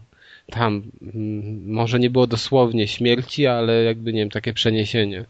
Ale tak na tym samym to polegało. No, bardzo podobnie to wyglądało, jakbyś sobie, nie wiem, zrobił z tego śmierć, tylko że loadingu nie było. Dokładnie, to cię wyciągnęło za rękę. No, ale, ale tutaj jest to inaczej. To jest bardziej y, ten Prince of Persia z PS2. Z tym, że on jest Mhm. bardzo uproszczony. On jest w ogóle dużo prostszy pod względem poziomu trudności niż te z PS2. Jest, można powiedzieć, prostacki pod względem mechaniki walki. E, No generalnie to jest bardzo, bardzo prosta gra. Ona nawet sądzę, że mogłaby wyjść y, w wersji cyfrowej, a nie w pudełku. Nawet tak.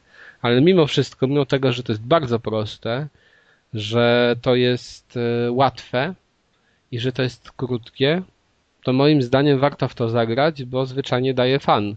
I ja nie rozumiem w ogóle Deusza, który mówił, y, że to jest nudne. Moim zdaniem absolutnie ta gra nie jest nudna. Bo ja już mało, to znaczy mało pamiętam. Pamiętasz, Pamiętam, że no. irytowało mnie to, że ona jest złożona ciągle z tych samych elementów. Jak każdy e, Prince of Persia. No tak, no ale tam, nie, no tam masz, bo tam masz jakby tak, Deusz, że dostajesz nowe moce, tylko że bardzo często te nowe moce są tym samym, co było wcześniej, tylko inaczej nazwanym. Jest tam zatrzymywanie czasu na parę sposobów i generalnie polega to na tym samym, tak? Tylko się inaczej nazywa.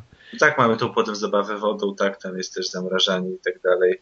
No tak, to właśnie to zamrażanie też tak było, że jakoś tam, nie, teraz też nie pamiętam, że te moce były bardzo podobne do siebie i nie różniły się znacząco. Natomiast y, ja nie uważam tego za super wadę, bo nie było tak, no, nie było tak, żeby mi się super myliło tam, wiesz, ręce od przyci- przyciski, bo to wszystko było intuicyjnie zrobione. Elementy platformowe były bardzo dobrze wykonane, poprawne, nie było jakichś większych błędów.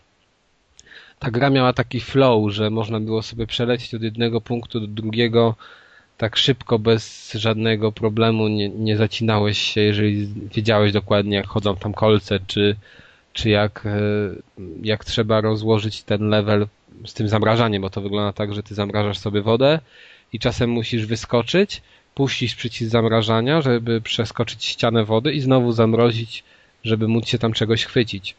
E, I moim zdaniem to wszystko bardzo poprawnie jest zrobione i tak dla relaksu można w to zagrać. Tym bardziej, że to można kupić. Ja to kupiłem na jakiejś wyprzedaży za 20 zł na PSN-ie. I sądzę, że warto. I, i tyle. Nie, nie mam nic więcej do powiedzenia. Każdy, kto grał w te Prince of Persia stare, może sobie w to, może tego spróbować.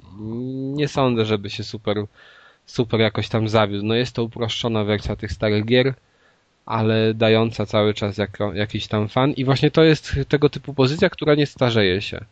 Ona ma słabą grafikę. e, Ona Ona ma mecha... miała słabą grafikę jak wyszła. Nie, no tak, ona miała samą grafikę jak wyszła. Ale generalnie wiesz, ja sądzę, że po, nawet za 5 lat czy za 6 to można będzie sobie w nią pograć.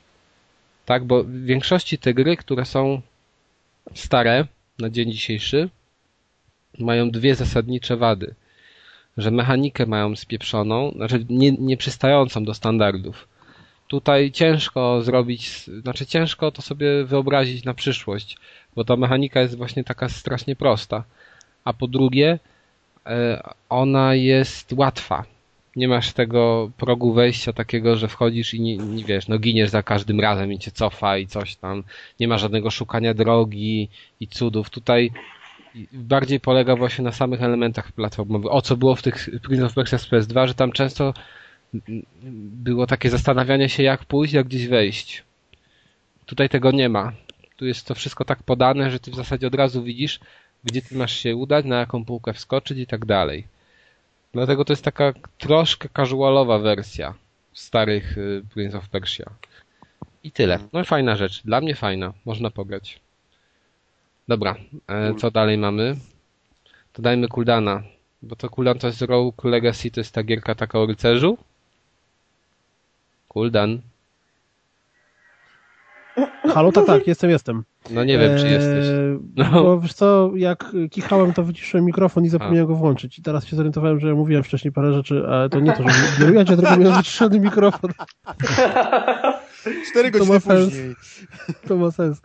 Rogue Legacy, tak, to jest ta gra, która wyszła, gra indie, mm, która wyszła jakoś, nie wiem, tydzień, dwa tygodnie temu, która wygląda jak e, takie połączenie, jak dla mnie Castlevanii z e, o mój Boże, dziura w mózgu, taka starosieńka gra z automatów, gdzie się właśnie rycerzem szło Ghost and Ghouls. O, Go, no, and. Połączenie Castlevanii z, z Ghost and Ghouls.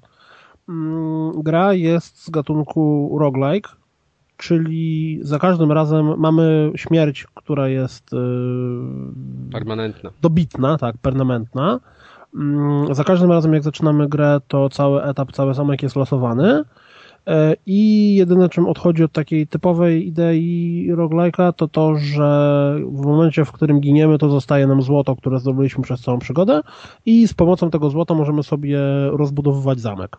I rozbudowywanie zamku wpływa na to, że następna postać, którą wchodzimy do zamku, znaczy naszej siedziby, to następna postać, w którą wchodzimy do tego zamku, w którym gra się dzieje, jest mocniejsza, nie wiem, ma więcej zdrowia, lepiej zadaje ciosy, y, pojawiają się dodatkowe klasy postaci, pojawiają się jakieś tam dodatkowe zdolności, te klasy postaci, które mamy są upgrade'owane. Generalnie ten zamek nasz, ta nasza siedziba, którą możemy rozbudować, jest bardzo duża. Ilość złota, które się zdobywa w grze potrzebnego na rozbudowę tego zamku jest zawsze za mało. Co więcej, ilekroć zaczynamy znowu wchodzić do tych lochów i walczyć z potworkami, to całe złoto, które mieliśmy zostaje nam kasowane.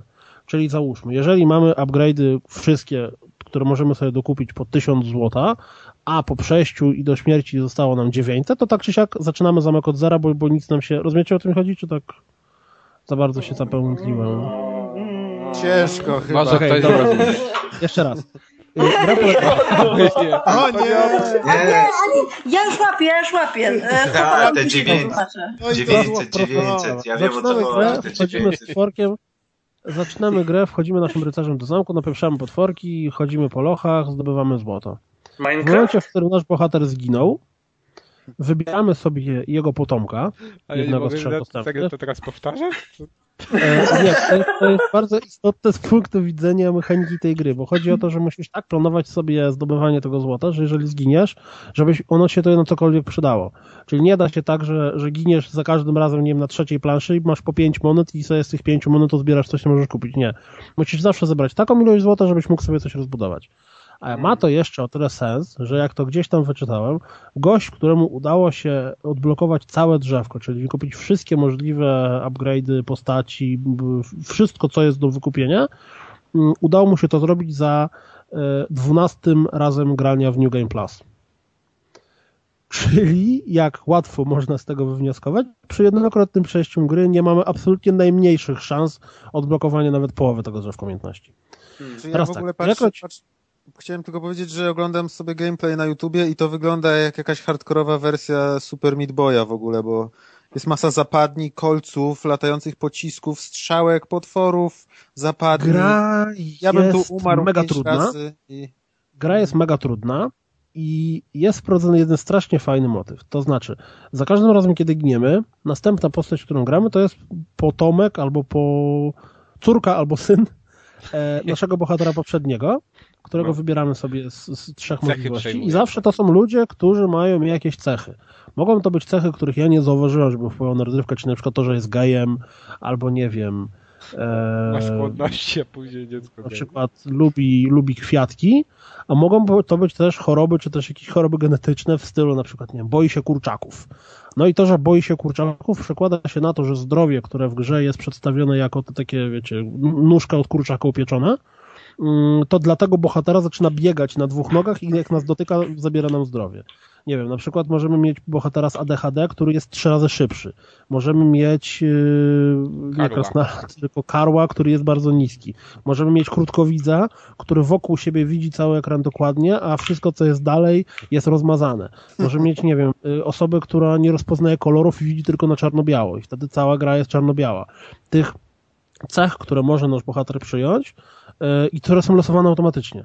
My nie mamy na to żadnego wpływu. Po prostu dostajemy trzy postaci i wybieramy sobie z tych trzech postaci jedną, która nam najbardziej pasuje. No więcej, klasy postaci, które są też są losowane.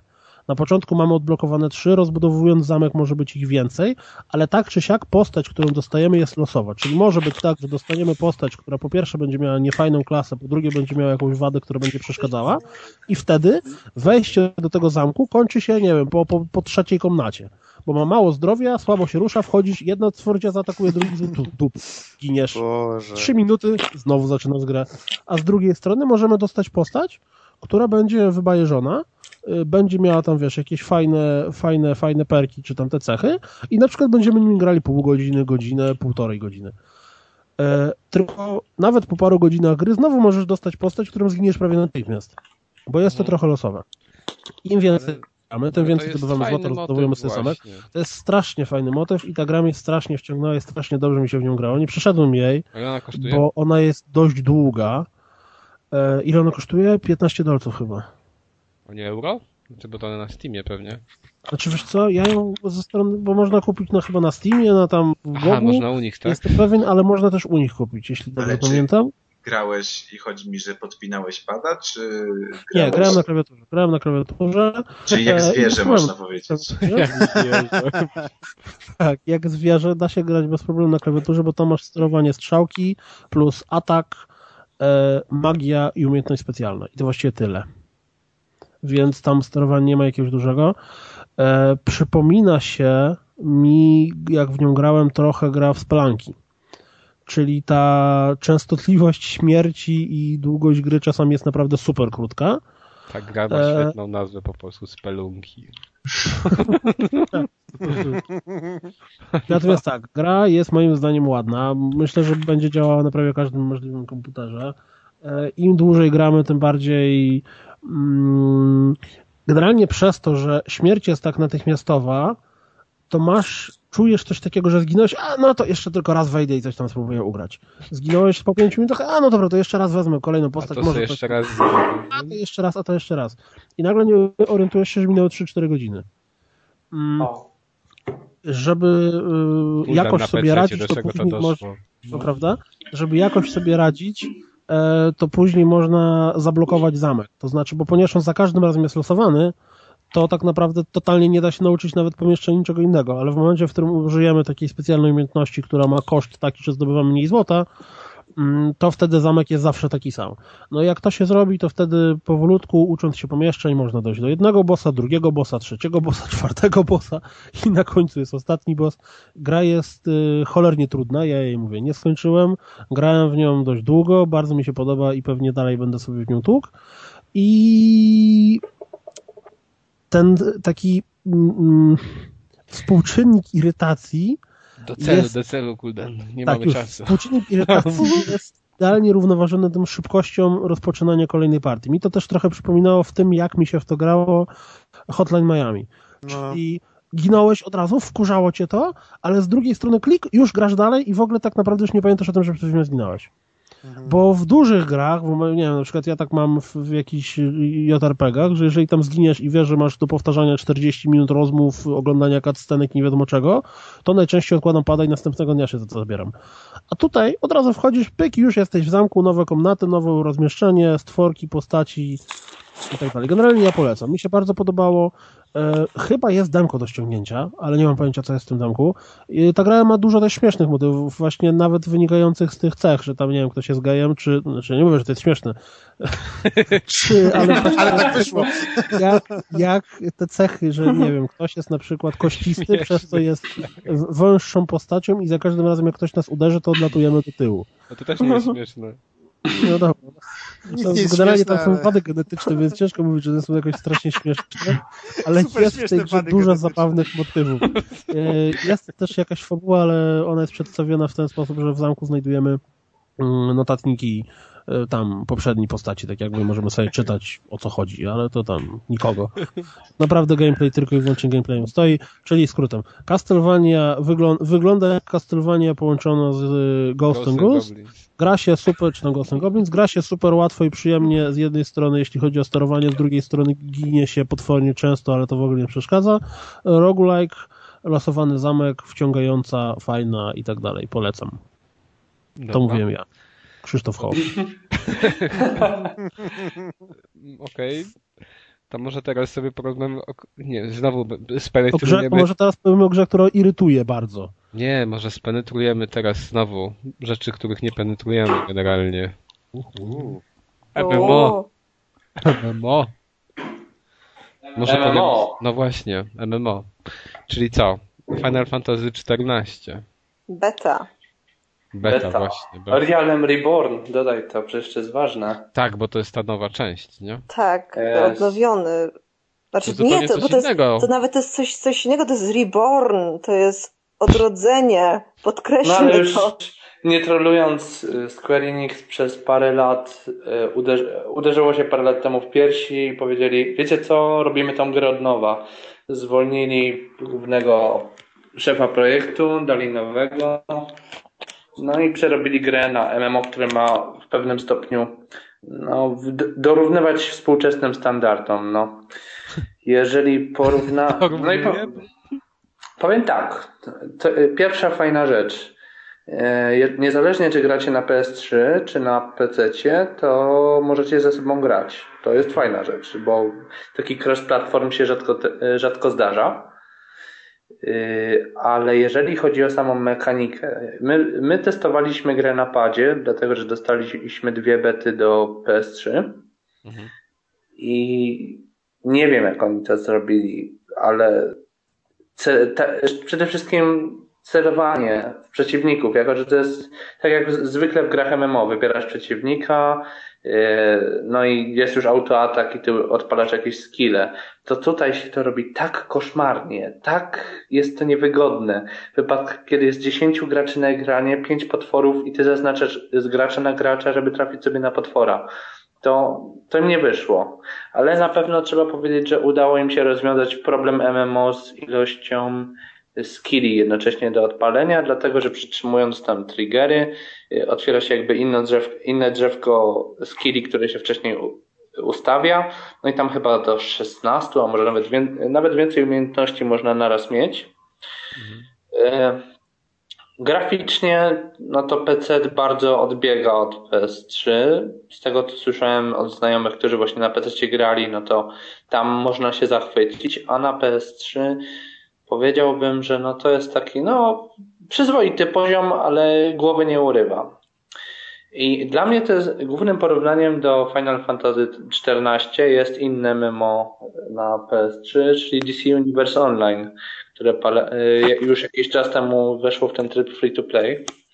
Y, I o ile, o ile właśnie twórcy DC wiedzieli, że na konsoli ciężko będzie zrobić grę grę MMO, w której ty musisz zaznaczyć jakoś tego przeciwnika, zaklikać go i dopiero odpalić autoatak, dlatego że w DC Universe Online ataki są jakby jak w action, action RPGach, czyli po prostu się maszuje przyciski i odpala skille, y, to, to w finalu, no nie wiem, mnie osobiście dla mnie osobiście wywołał negatywne wrażenie final też z samym wejściem, dlatego że zanim zacznie się grę, trzeba obejrzeć 3-4 filmiki, z których jeden jest ciekawy, o ile się nie oglądało tego trailera, który Square Enix tak, tak rozpowszechniało przy Realem Reborn, a później, później są tak generyczne, tak generyczne sceny, że siedzisz, prze, siedzisz przez 10 minut przed konsolą, czy na 15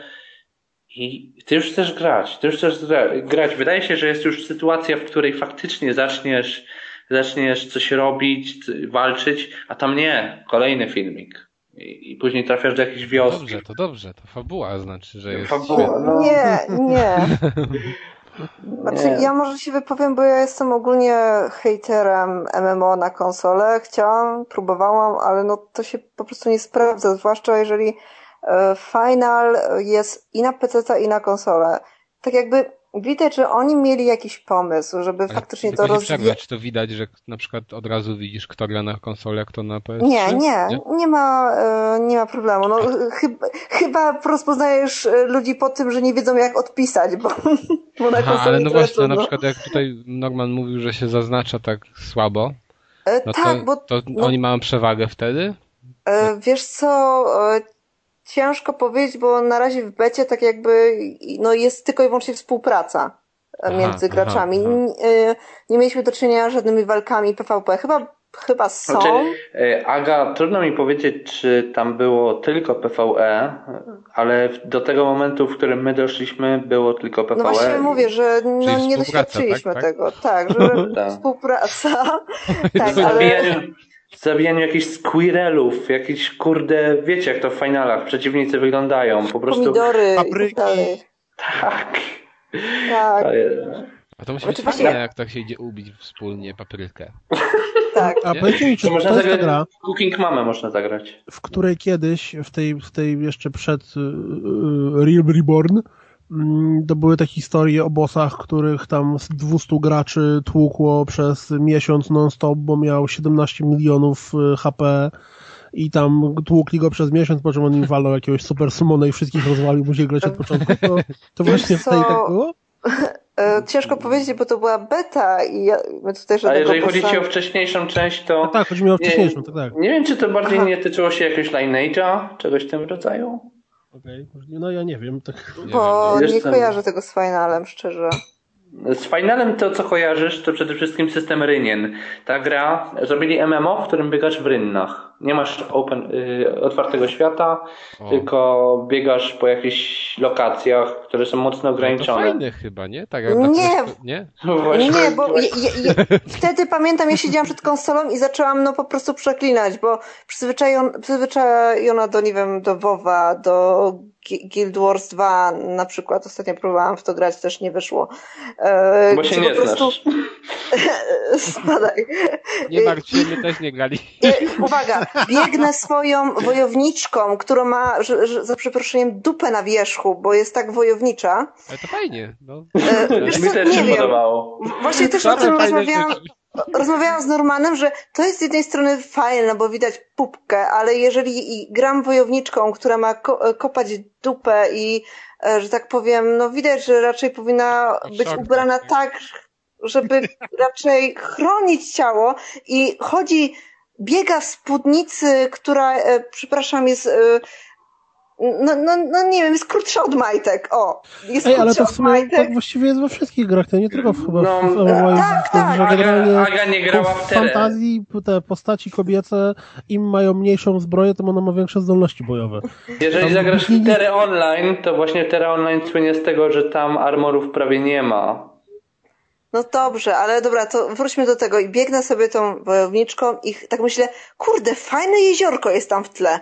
I chcę przeskoczyć mo- e, płotek. Płotek, nie wiem, wysokość 30 centymetrów, prawda, pół metra. I tak skaczę. No i nie mogę. I no dla mnie to był taki szok, że MMO i nie mogę iść sobie do jeziorka. Ale wiecie? Jak ktoś nie grał w MMO, to może Trudne sprawy. y, ja, ja myślę, że do finalnej, że tak powiem, oceny trzeba poczekać już na oficjalną wersję, dlatego że ja słyszałem, że y, oni chcieli zrobić z gry, która ma rynny, czyli z- przed Realem Reborn, chcieli zrobić grę z otwartym światem, więc myślę, że to się może jeszcze jakoś zmienić. Jezus, ale Square jest dobry, po prostu jakby teraz betę wypuścił z rynek, a później z otwartym światem, pełną wersję. Tak, oceniajcie. A jednak teraz co innego będzie. No, To znaczy powiem tak, oddajmy sprawiedliwość, real, real. oddajmy sprawiedliwość, że ludziom się podoba ta beta. Jeżeli Ale się raczej jak fora, grają na. PC-towi, PC-towcy są zadowoleni, konsolowi gracze mówią, że e, no fajnie, fajnie, trochę ze sterowaniem problemy, ale fajnie, fajnie. Tylko, że no nie oszukujmy się, że w Finala MMO i tak zagrają fani Finala, czyli rzesza ludzi, która jest przyzwyczajona, bo faktycznie jest ten klimat, czuć te czechobosy, te mugle. Jaki jest system płatności? To jest free to play? Znaczy teraz jest beta, domyślam Właśnie ale... to jest największy ból, że z tego wiem, to Square Enix jako super nowoczesna firma dalej chce robić y, y, abonamenty. E, nikogo. Next. No, No. Ale a, a co byś wolał? No free to play, że za No nie, mieczyk wiesz co, moim zdaniem y, w przypadku MMO Kup se mieczyk. Wiesz, free to play idziesz jest jedyną... MMO, Ale to wszystko zależy od tego, jak masz to y, zbalansowane, bo moim zdaniem free to play jest jedyną możliwą opcją dla MMO. Mm, I zresztą to widać, że 3 czwarte gier MMO, który jest na rynku, to jest free to play, albo jak Guild Warsy, że kupujesz grę raz i potem masz do niej dostęp i oprócz Tak. tego masz sklepik premium. I Y, no- totalnie, totalnie tego nie widzę. Wiesz co, doskonale się sprawdził przykład DC Universe Online, które najpierw miało abonament i praktycznie umierało. W momencie, kiedy oni znieśli abonament, ta gra przeszła totalny renesans. Tam masa ludzi do dzisiaj gra. Właśnie przez to, że są jakieś mikrotransakcje, dokupuje się jakieś dodatki, nowe, nowe klasy i tak dalej, ale to nie jest pay to win, tylko pay to play. Yy, Znaczy pay... Eee, wiecie, Wszystko się, wszystko się ten, Pay to opiera o have balans. fun. No, czego najlepszym Pay for fun, pay for fun. y, A jest jeszcze model biznesowy Just Pay. inny, inny gatunek, ale w Daszcie. W Daszcie jest absolutnie free to play, bo, bo możesz bez żadnego problemu grać sobie za darmo, a dodatkowe bronie, które kupujesz za prawdziwe pieniądze, mogą tobie pomóc, ale to nie jest tak, że bez nich jesteś totalnie lamą. Jeżeli jesteś lamą w FPS-y, to nawet wydanie 12 milionów dolarów nic tobie nie da. I w momencie, w którym coś jest dobrze zbalansowane, to wtedy to ma sens. A naturalnie, że to kusi, żeby za pieniążki można było sobie kupować lepsze zbroje które, i bronie, które zabijają od razu innych graczy, ale z drugiej strony dla dewelopera to jest kręcenie sobie pętli na szyję. Tak. W momencie, w którym tak się dzieje, to nagle gracze free-to-play, którzy są potrzebni na każdym serwerze odchodzą, a jak odchodzą, to wtedy ci gracze, którzy mają super zbroje i super nie mają kogo tłuc, więc też odchodzą i nagle jest pusta gra. A co myślicie o bijatykach z modelem e, free to play? Ktoś grał w tego Tekena? Ja grałem. Ja To grałem. Arek grał i Arek mówi chyba, że okej, w miarę. Czy Arek tam Jeżeli chodzi tylko o- szybko pieniążki chcą. Tak, jeżeli chodzi o sam system walki, no to to jest Tekken. Po prostu fajna jest grafika, bym powiedział, jest troszeczkę bardziej odrealniona, to jeszcze bardziej odrealniona. I na pewno głupie jest to, że tam jak się gra te mecze, tam się takie żetony, że, no, znaczy na tym oczywiście muszą zarabiać, prawda, że są żetony i ty masz, jeżeli masz jakiś żeton, to możesz grać, a jeżeli ci się skończy, skończy to on się odnowi za jakiś czas i dopiero wtedy zagrasz, no chyba, że kupisz oczywiście wcześniej tam.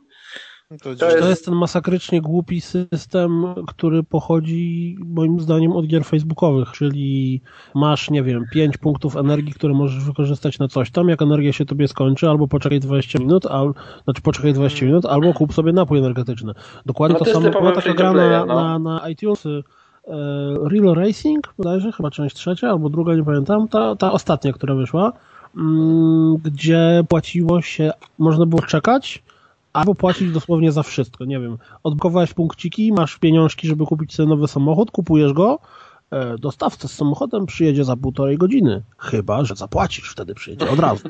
Nie wiem, skończyło ci się, nawet ludzie się śmiali, że pewnie w następnej części będzie trzeba za benzynę płacić do auta. Ale to jest Inaczej- dziedzictwo Zęgi. W zasadzie to jest dziedzictwo Zęgi w pewnym sensie. Dziedzictwo. I Don Matrix, turu. Nie no, bo to, to jest ten model. Dziedzictwo. Jak dobrze. Takie, takie trofeum. Dobra. E, to co? Znaczy, powiedziałbym, że jeżeli ktoś lubi gry MMO, y, to w tym momencie na rynku jest na... Dokładnie. W tym momencie na rynku są Guild Wars 2, y, jest ten Star Wars MMO. To są naprawdę fajne gry, które oferują podobnie jak nie więcej, szczególnie Guild Wars tam ma Active Time Event System. Nie wiem, czy słyszeliście o tym. No jak nie, oczywiście. No, No. na pewno. A ja Nie no. słyszałem... No, chodzi głównie o to, że biegając po świecie w Guild Warsie na, są jakieś lokacje, w których co jakiś czas dzieją się jakieś wydarzenia, na przykład centaury najeżdżają wioskę i to, i to, i to czy okoliczni gracze, którzy się znajdują w okolicy obronią tą wioskę, warunkuje, że ta wioska dalej, warunkuje, czy ta wioska przetrwa ten atak i czy później będzie dalej w świecie gry. To jest akurat y, fajny system, że świat się gry zmienia. Świat gry się Ale zmienia cały czas. Może podsumowując, jeżeli chcecie grać w MMO, róbcie to na kompie, no chyba, że lubicie i macie na to kasę, żeby kupić sobie e, mysz i klawiaturę do konsoli. Jedyne 80 zł. Nie no, bo cokolwiek na USB działa, czy nie? Oczywiście, no, no śmieję się właśnie, że...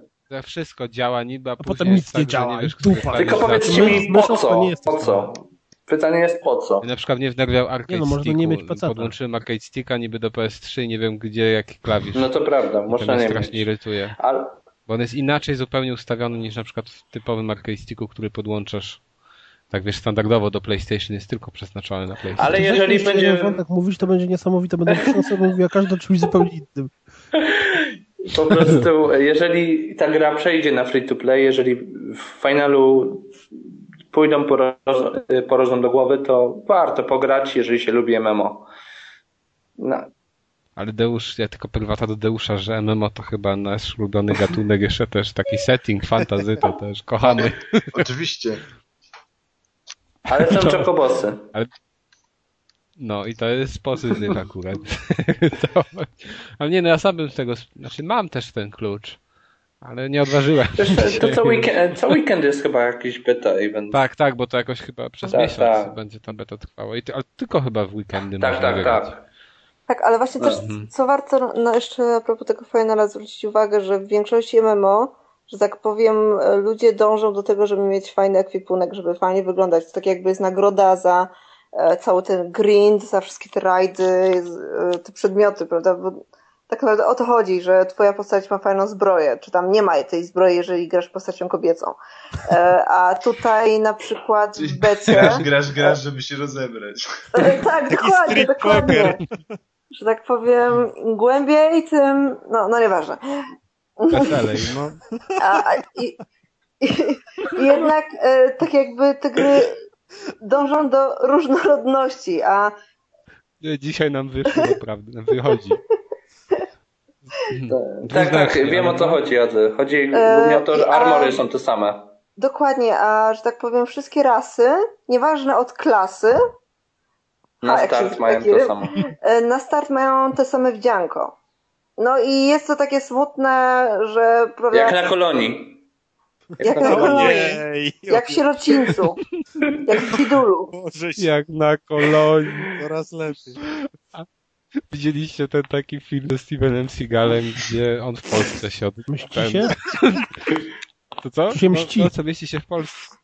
Nie, nie wiem, Zawsze no, jak, ale No, generalnie, Steven Seagal musi się mścić. Jeżeli się nie mści, to to nie był Steven Seagal.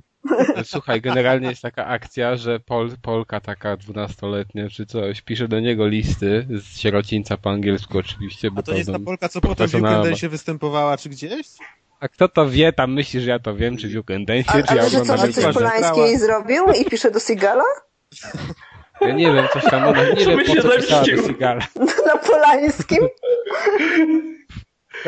No nie wiem. W każdym razie pisze do Seagala i Seagal przyjeżdża i się okazuje, że akcja jest tego typu, że jest sierociniec jakaś polska mafia sobie wybiera do tego, z sierocińca 12 czy 13 latki do nierządu. Nie rządzą. I tak, i, tak, i tak stoi taki rząd tak samo ubranych dziewczyn rząd. Nie, rząd.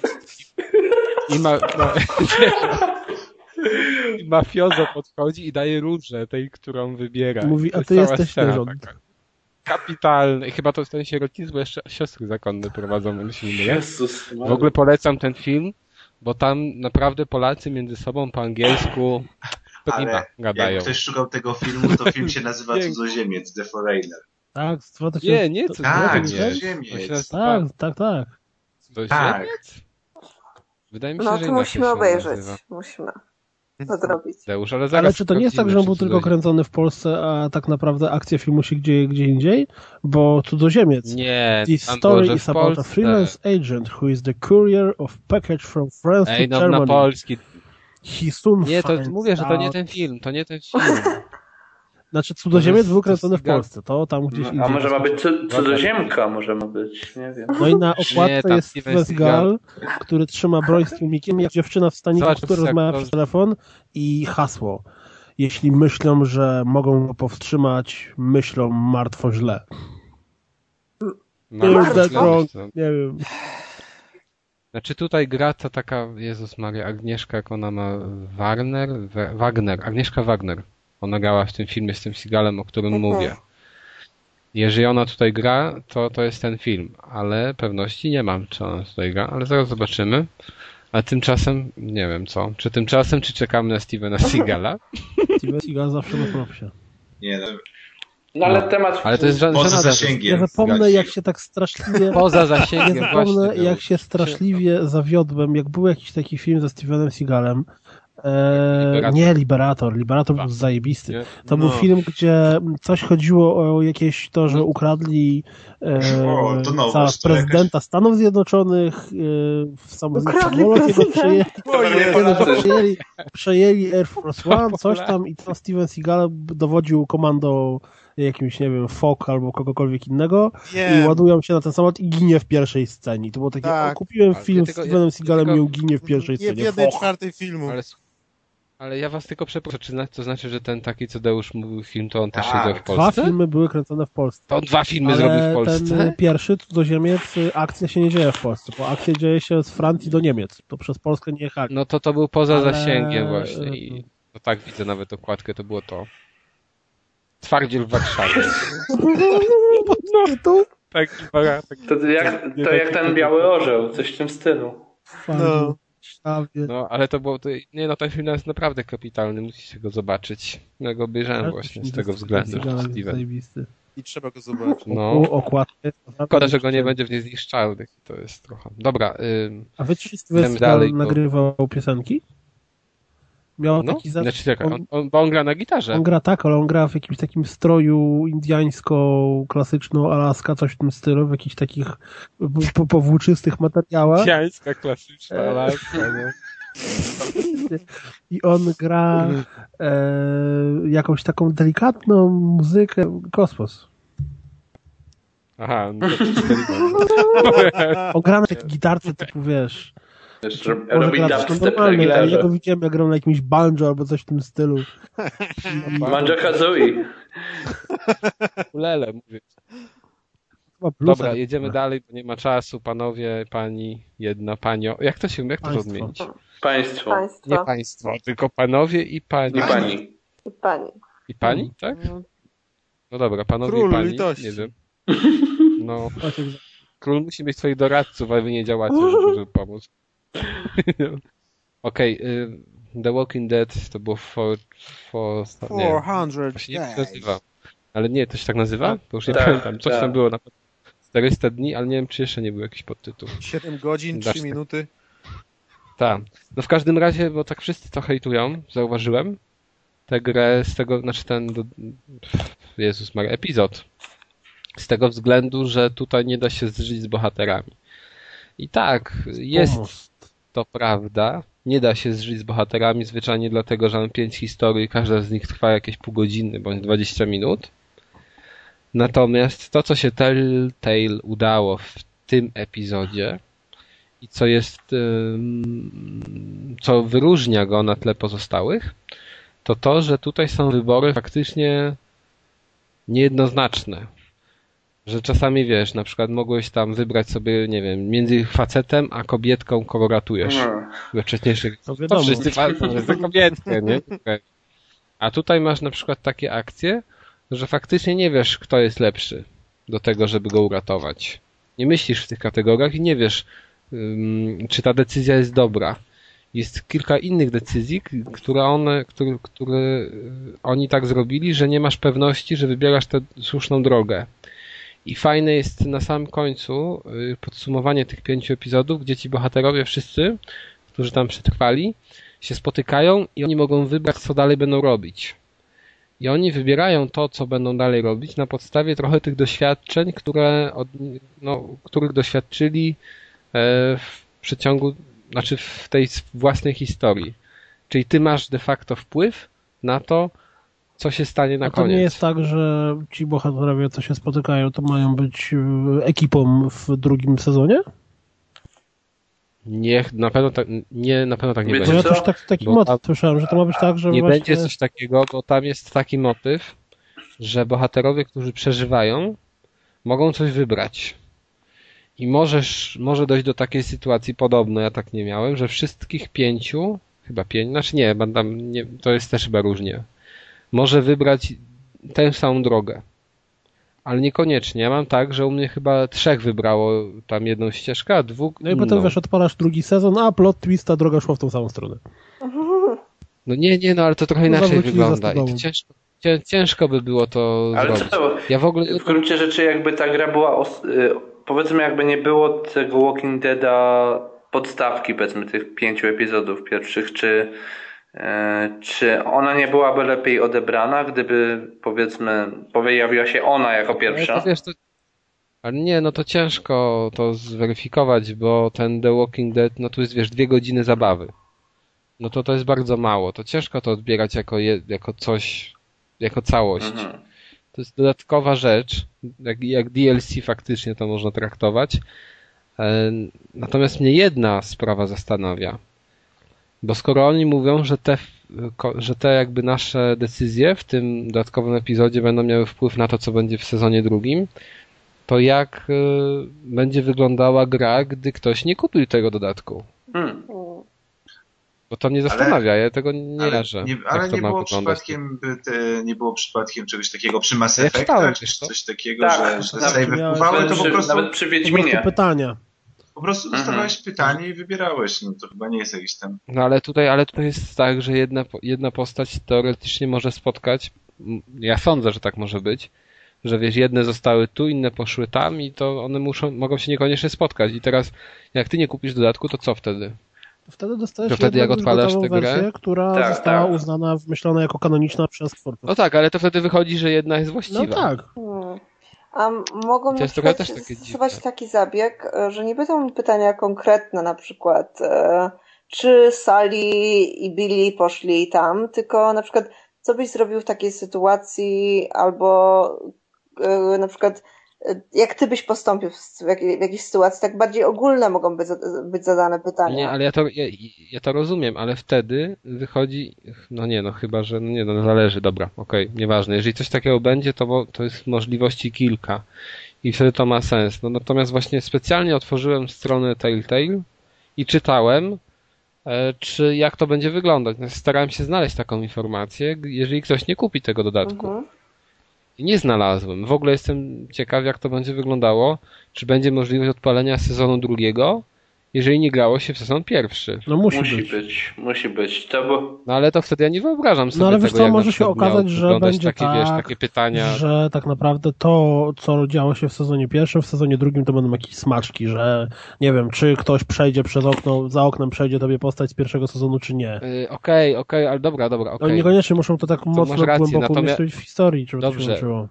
Okej, tylko że na przykład ten dodatek to właśnie tak działa, że to jest bardzo ważne. Akurat te, właśnie w tym dodatku, bo w tym poprzednim, czyli w, tych ca w całym sezonie pierwszym, tego nie było i może macie rację, że to przejdzie. Ale gdyby sezon pierwszy wyglądał jak dodatek, to nie wiem, czy to by przeszło. Ja się czegoś innego zastanawiam, bo mm, mm, będzie robiło, czy też robi już sezon drugi, ale robi też tą grę na podstawie tego drugiego komiksu. E, Tej, tej tam No, tego baśnie. tak? I szczerze mówiąc, Tak. Mhm. mi te baśnie się bardzo podobają, znaczy koncept i w ogóle. A ja mam ten komiks nawet. No, Jeszcze nie do końca skończyłem pierwszy tom, ale kupiłem. i ja się zastanawiam, jak to będzie, jak oni będą robili i te Walking Dead, i te baśnie, czy przypadkiem nie będzie tak, że jedna z tych gier będzie grapem. Bo... Nie, oni na pewno wykorzystają Telltale wiele, wiesz, zrobiło w swoim życiu już sporo gier, bo robiło i Sam Maxa, robiło Monkey Island, robiło e, Jurassic Tak, Park tak- chyba nawet bodajże, Jurassic Park który był krapem strasznym. E, I generalnie rzecz biorąc, to dopiero na Walking Dead oni zdobyli taką mega popularność. Walking Dead było ich najlepiej sprzedającą się marką do tej pory. Najlepiej sprzedającą się gier, no. która zdobyła milion nagród i tak dalej. No i teraz teoretycznie rzecz biorąc, oczekiwania w stosunku do drugiego sezonu są dość wysokie. Tak na logikę, bo skoro... co doskonale pokazuje odbiór dodatku, prawda? No właśnie, chociażby. I ciekawe jestem, czy no, oni dadzą radę ale sobie, no. wiesz, żeby drugi sezon Dadzą trzymał hype, radę. czy po prostu nawet jeżeli zrobią coś na, na tym samym poziomie, jak zrobili w przypadku pierwszego, to i tak ludzie będą narzekać, że e, to już nie Ej, a jakby Dają. rozpatrywać ten dodatek w formie takiego testu, bo w zasadzie oni troszeczkę poszli w inną stronę, prawda? Czyli zrezygnowali aż tak ze skupieniem się na jednej, po, no, na jednej, dwóch postaciach albo na jednym takim gronie, a poszli bardziej w stronę tych wyborów, bo po, powiedzmy te wybory w Walking Deadzie w pierwszym sezonie nie były aż takie e, aż takie, że można było zupełnie zmienić grę, prawda? No powiedzmy tylko częściowo, ale i tak zakończenie było wspólne dla, dla gry, przynajmniej, przynajmniej z tego co czytałem i z tego co grałem. Ale może oni tym dodatkiem chcieli sprawdzić, czy jeżeli zmienią troszeczkę formułę gameplayu, czyli pójdą bardziej w stronę tak jak Heavy Rain czy Katrin, że gra, gracz bardziej decyduje jak się ogólnie na przykład gra skończy, czy to, czy to chyci bardziej? Ale tutaj mi się wydaje bardziej, że że jednak zostaną przy tej formule z pierwszego epizodu, tylko dodadzą no, Zostaną, zostaną. Bo ten, to znaczy, hmm, oni, sądzę, że tym epizodem trochę pokazali to, że w następnym te wybory mają mieć, mogą mieć, mm, znaczy mogą być bardziej różnorodne, bo oni na, każdy, na końcu epizodu zawsze podają te taką, ta, ta, taki wykres, który pokazuje kto jak wybrał, tak, ile tak, procent graczy wybrało tę bądź drugą ścieżkę. I teraz, no, ciężko mi mm, przypomnieć sobie, ale wydaje mi się, że y, w tym dodatku było dużo takich pół na pół. o, No, no bo tam naprawdę są te wybory tak zrobione, że to jest trochę głupie z jednej strony, tak? Bo masz na przykład, jak możesz wybrać między kimś a kimś, a tak w zasadzie i jeden i drugi jest nieciekawy. I to, Czy, to nie jest myślał, tak, że ty na- polegasz na przeczuciu, czy tam, że kogoś bardziej lubisz, czy coś w tym stylu, tylko to jest takie, że oni, widzisz, że oni to specjalnie tak zrobili. Żebyś ty, nie wiem, nie miał takiego podejścia, że wybierasz racjonalnie, tylko wybierasz trochę z przypadku. Hmm. I to jest chyba na tej zasadzie, tak, takie mam wrażenie. Że mówię, jak tam dali dziewczynę czy facetę, no to dobra, no to powiedzmy, że dobra, no to kobieta, to wybierzemy kobietę. A tutaj masz dwóch na przykład przestępców, możesz sobie wybrać między nimi i ciężko zweryfikować, który z nich jest lepszy, dlatego, nie dlatego, że tam ich poznałeś i coś, tylko dlatego, że ci twórcy tak to sugerują. Że oni są podobni, że nie wiadomo, który lepszy i nie znasz ich, nie znasz ich. Ale czy uważasz, to. że to jest dobry kierunek? Bo Znaczy ja uważam, mi się nie to wiem. nie podoba trochę, bo to, co mi się podoba w Walking Deadzie, że faktycznie można było kierować się osobistymi doświadczeniami z daną postacią. No, ja sądzę, że tak właśnie będzie w tym, tej dwójce. Tyle, że te wybory oni mogą sprowadzić do bardziej takich błahych rzeczy. Nie wiem, nie, no nie wiem, ciężko mi to powiedzieć, ciężko sobie to wyobrazić, ale sądzę, że jednak oni większą rolę będą przywiązywali do emocji, bo to jednak była główna zaleta. Te wybory to oni tak twierdzili, że no trochę im tu nie wyszło, bo tam na przykład 70% graczy, czy tam 80% graczy wybrało taką, a taką ścieżkę, a im zależy na tym, żeby było pół na pół. No dobra, ale sądzę, że właśnie Walking Dead pierwszy sezon wybił się na tych emocjach, Tak, tak. na tym jak, na takich rzeczach i dla mnie przynajmniej to była największa wartość tej gry. Jeżeli oni z tego zrezygnują w sezonie drugim, no dadzą więcej wyborów, no to... To już nie zobaczymy trzeciego wtedy. Tak naprawdę. Znaczy nie, może zobaczymy trzeci, tylko że dla mnie już to nie będzie takie, takie fajne. Bo ja właśnie miałem takie wow, jak się to skończyło. Nie dlatego, że tam nie dało się tego przewidzieć, bo dało się pewne elementy przewidzieć z tej fabuły. Tyle, że no właśnie oni fajnie grali na emocjach. I tego nie ma tutaj w dodatku. To, No on właśnie jest różny. Sądzę, że jednak pójdą w stronę tego pierwszego epizodu, ale nie wiadomo, no to zobaczymy. może przesz, Ja mam nadzieję przynajmniej. to taką. może przeszlibyśmy, skoro jesteśmy przy emocjach i tak dalej, do tego tematu o gameplayu, No dobra. o gameplayu i narracji, prawda? Bo w zasadzie to Okej. był taki, tak, taka pobudka, która też była związana z The Last of Us, które no powiedzmy ostatnio też męczyliśmy, czasem bardziej korzystnie, czasem mniej, ale właśnie przy przechodzeniu The Last of Us i The Walking Dead pierwszego, pierwszego sezonu pojawił się u nas z Agą taki temat na temat tego, czy gry przypadkiem nie rozwijają doj- swojej dojrzałości asymetrycznie. Mam na myśli tutaj narracja i gameplay, dlatego że tematy stają się coraz dojrzalsze, dotykają coraz to różniejszych spraw, często są coraz ambitniejsze, ale gameplay tak naprawdę na przestrzeni czasów nie zmienia się aż tak bardzo jak tematyka. To Twoje, znaczy- ale jakbyś wziął na warsztat przygodówki z lat 80., czy znaczy na 80. może przesadą, bo tekstówki, ale z lat 90., e, to było naprawdę sporo rzeczy, które poruszały mordercze tematy. Nie wiem, była na przykład taka gra I Have No Mouth and I Must Scream, która była na podstawie zresztą opowiadania science fiction. Nie co? mam ust, a muszę krzyczeć.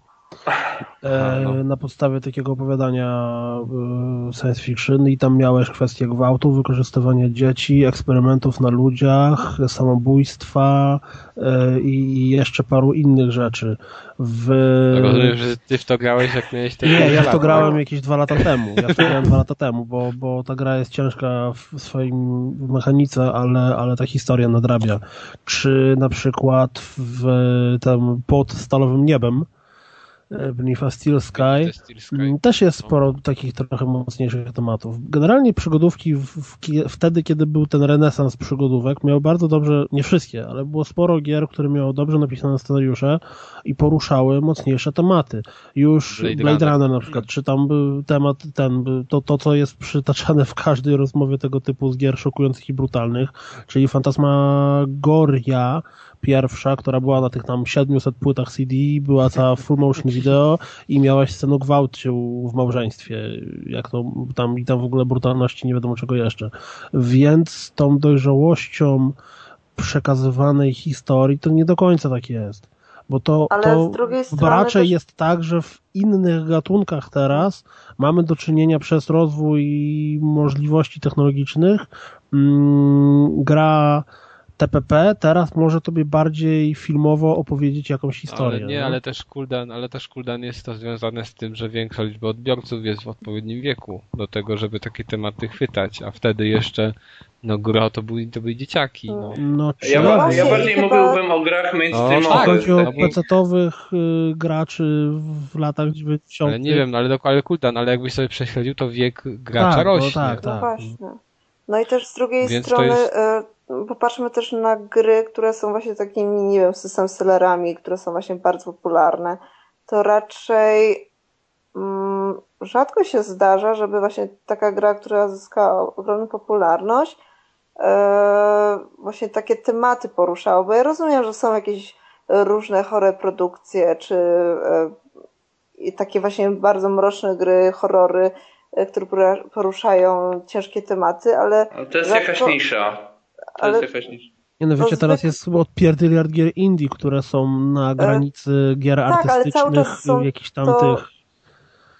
Niższa. Cały czas to jest to nisza. nisza. Wiesz, A- chodzi nam o sytuację, w której idziesz do Saturna, masz na półce rząd gier i jesteś powiedzmy ja- jakimś graczem nie hardkorowym, tylko kimś, kto, kto chce sobie zagrać w grę. Taką, tak grasz powiedzmy raz w tygodniu. E, I właśnie dawniej dostępność gier, które poruszałyby tematy inne niż powiedzmy e, no, klasyczne ratowanie świata, czy jakieś no, też Call of Duty i tak dalej, to dzisiaj mamy taki renesans takich gier. Już zaczęło się to wszystko, e, jeżeli chodzi o taką główną scenę, główną scenę no, przy Fahrenheitie, jak, jak był Heavy Rain później, no i wszystkie te gry powiedzmy konsolowe, takie większe, zaczęły też starać się poruszać takie tematy nie tylko e, najbardziej sztampowe, ale też no, chociażby tak jak mówiliśmy o tej rodzinie, przywiązaniu i tak dalej. No tego dawniej, tego dawniej nie było aż tak na pierwszej jak się to mówi, na Linii. pierwszej linii. No ale zaraz, sekunda.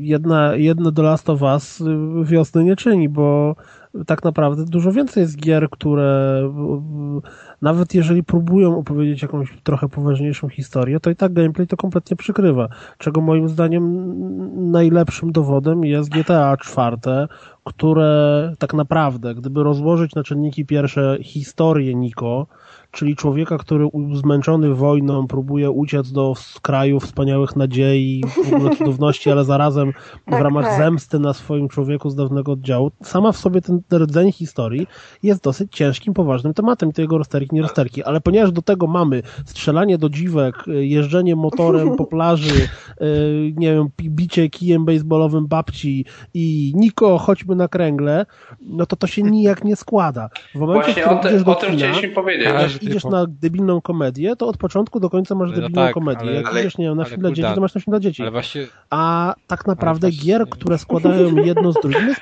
mało.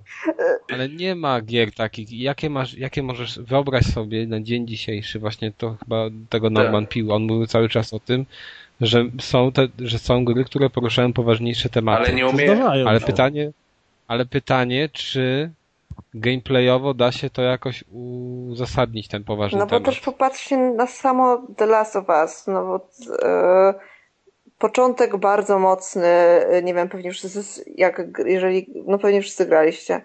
E, Ale 30 to, ale wiesz, wiesz, wiesz, wiesz, spokojnie Ja- ze spoilerami. Ale to nie, początek, nie mówię, no dobra, jest nie, mocny mówię, nie mówię bez spoilerów. Jest bardzo mocny początek, myślisz, kurde, o ja, ale ta gra będzie mocna, nie wiem, pewnie będę, nie, nie wiem, myślałam, że kurde, no to trzeba przygotować jakieś chusteczki czy coś. A potem co masz? Skradaj się, wbij nóż. Pobiegnij. W ogóle też główny bohater jest super bohaterem, którego się nic nie ima, prawda? Wszystko rozpieprza jak Nathan Drake czy Superman. E, niby jest ta dziewczynka, ale znowu dalej fabuła jest nudna. Sam no. gameplay ja będę, ja jest będę taki bronił dość... Last of Us i, i tej historii i tego, jak ona jest zbudowana, dając przykład. Ostatnio to usłyszałem na, gdzie indziej, ale jak się nad tym zastanowiłem, to faktycznie to bardzo dużo robi. Mm, muszę to powiedzieć tak, żeby to nie brzmiało dla kogoś, kto nie grał. Scena, która jest na samym początku trzeciego, e, trzeciej pory roku. Tak. No, do nieważnej. Co nie, no, właśnie bardzo ważne, super ważne, dlatego że ona z punktu gameplayu nie ma absolutnie żadnego sensu. Masz scenę, przypomnijcie sobie, co jest na początku zimy. Tak, już wiecie, tak? Pamiętacie, to jest na początku zimy, zanim spotykamy tam pewnego pana. To, tak, tak. to punktu widzenia gameplayu nie ma absolutnie żadnego znaczenia i żadnego sensu. To jest nagle taki wycięty, wycięty fragment, który nie było go wcześniej, nie ma go później, mhm. nie ma żadnego tak naprawdę uzasadnienia, wiesz, nie jest to, o czym mówisz, chodzi w nóż, skrada się w nóż. Jest coś zupełnie innego, co służy tylko i wyłącznie jakiemuś tam budowaniu historii, budowaniu klimatu tej gry. Tylko Zgoda, ale to jest jedna scena, prawda? Jeżeli się zobaczy na, na to, jak, z czego zbudowane jest jądro gameplayu przez cały czas. To jest, to jest właśnie to jest temat, o którym chcieliśmy pogadać, czyli czy jest możliwość prowadzenia jakiejś dojrzałości do gameplayu, czegoś bardziej zaawansowanego niż tego schematu, w którym chodzisz, e, robisz kill roomy, czy je mijasz, czy zabijasz, mniejsza z tym, idziesz dalej czy tak naprawdę gry mogą w jakiś sposób ewoluować też gameplayowo. Dobra, ale teraz pytanie, czy rozmawiamy na cztery tematy naraz, bo jeżeli pytasz o to, czy jest możliwe to jeszcze doda dodając do tego jako mainstream, to absolutnie nie, bo gry indie pokazują, że to jest możliwe, że gameplay może być środkiem. E, no, są gry indie, które udowadniają, że gameplay może być środkiem narracyjnym. Daj taki przykład tej gry. A jakiś e... przykład? Nawet w Papua nie ma czegoś takiego, że gameplay, że gameplay jest y, jakby uzasadnieniem dobrym dla historii, bo gameplay jest oderwany trochę od historii i w zasadzie jest po to, żeby nie znaczy, wiem, żebyś coś robił. Każdej, w tej grze. taka gra, gdzie łazisz po wyspie i oglądasz jak liście z drzew spadają. Nie pamiętam jak to się nazywa. Znaczy, no nie wiem, ale kurde, no ja, ja na przykład, ja na przykład osobiście mam takie zdanie, że nie da się zrobić czegoś takiego w grze, powiedzmy, nie wiem, może w jakiejś Indii, że oglądasz jak drzewa spadają, jak liście ale, spadają, no bo...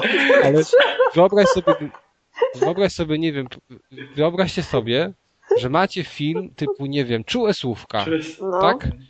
I przenieście czułe słówka z tym Jackiem Nicholsonem, to jest melodramat, jak ktoś nie widział, czy dramat, może nie melodramat i go przenieście na gameplay. No nie da się zrobić z ale... tego poważnego no dobra, gameplayu. ale na przykład of the Line. Dla mnie to jest gra, która jest grą absolutnie bez żadnego problemu i gameplay przekłada się na historię i łączy się. Ale gameplay też, ale też strzelasz, tak, musisz rozwalać. absolutnie to się super wpisuje w historię i w narrację tej gry. Znaczy wpisu, wpisować, wiem, się, wpisywać się wpisuje, tylko po prostu w grach wideo zawsze przychodzi moment, gdzie po jakiejś cutscence albo intrze tak. gracz przyjmuje kontrolę nad bohaterem i możesz się kręcić w kółko albo biegać między od ściany do ściany. I jedyne, jedyne jakby, nie wiem, gry, które by yy, można było, właśnie, to by, były, to by były przygodówki, gdzie na przykład tylko masz linie dialogowe, wybierasz jakieś decyzje, podejmujesz, ale jesteś pozbawiony tego momentu, gdzie możesz wbiec na komuś na głowę albo skakać do wody cały Nie no, wiesz, w przygodówce możesz klikać po ekranie tak, żeby twoja postać chodziła lewo, prawo i też nie, no, masz, jak idiota. Słuchaj, więc... no masz na przykład Heavy Raina, tak? I z Heavy Raina... Um gdyby z Heavy Raina zrobić coś takiego jak z dodatku, z tego taksidermisty, no to masz ewidentnie przełożenie na przełożenie gameplayowe, które nie jest głupie, które nie jest jakby schematyczne i tak dalej. Masz ucieczkę przed jakimś tam złoczyńcą, bo jesteś w domu jego i tam szukasz dowodów i musisz znaleźć wyjście i to wyjście możesz znaleźć na kilka sposobów i tutaj to jest trochę przygodówkowe właśnie podejście, ale z drugiej strony fajnie zrobione i dobrze wykonane i świetnie wpasowujące się w to, co się dzieje na ekranie i takie właśnie poważne. Dobra, ale jeżeli tak? zakładamy gracza, który chce zepsuć to, to wystarczy, że będzie y, podchodził do kamery, no, kręcił, nie, no może, tak kręcić postacią, żeby starać się pokazać jej tyłek na przykład. Ale to ale nie o to chodzi, że on może kręcić. Jak to się wpisuje wtedy w narrację dziewczyny, która musi uciec Ale jak on może kręcić bohaterem? To nie chodzi o to, że on może kręcić bohaterem, no tylko nie wiem, no masz powiedzmy Uncharted, tak, gdzie masz kino przygodowe i nagle cię rzucają w kill rooma i zabij pięciu czyli, gości, czyli wszystko się, ze Wszystko się rozbija o yy, Ale nie, masz szklaną to, pułapkę, aby... gdzie bohater też w przeciągu całego filmu, też film, film ale to, ale to jest szklana no, pułapka. No Uncharted to jest Uncharted. No Uncharted to nie jest szklana pułapka, to jest taki No nie wiem, patrząc Jones. po proporcji strzelania do tego, to jest raczej film akcji. No, ale to nie jest szklana pułapka, Kuldan, no bez ale, jaj, to jest Ale żeby ten gameplay, uzas... I właśnie żeby gameplay uzasadnił że... tą narrację, to, to te gry po pierwsze by właśnie musiały być długości filmów. Przecież ile by trwał Uncharted, żeby powycinać, żeby zostawić historię i powycinać te wszystkie key kiedy musisz zabić tych pięciu gości. Ej, słuchajcie, No no to Walking każdy... Dead pokazuje, że epizod Walking Dead jedny, który wszystko to, o czym mówimy, było bardzo ładnie uzasadnione, bo nawet te sekwencje, nie wiem, strzelania czy tam skradanki były wplecione w 100% w, w opowiadanie historii.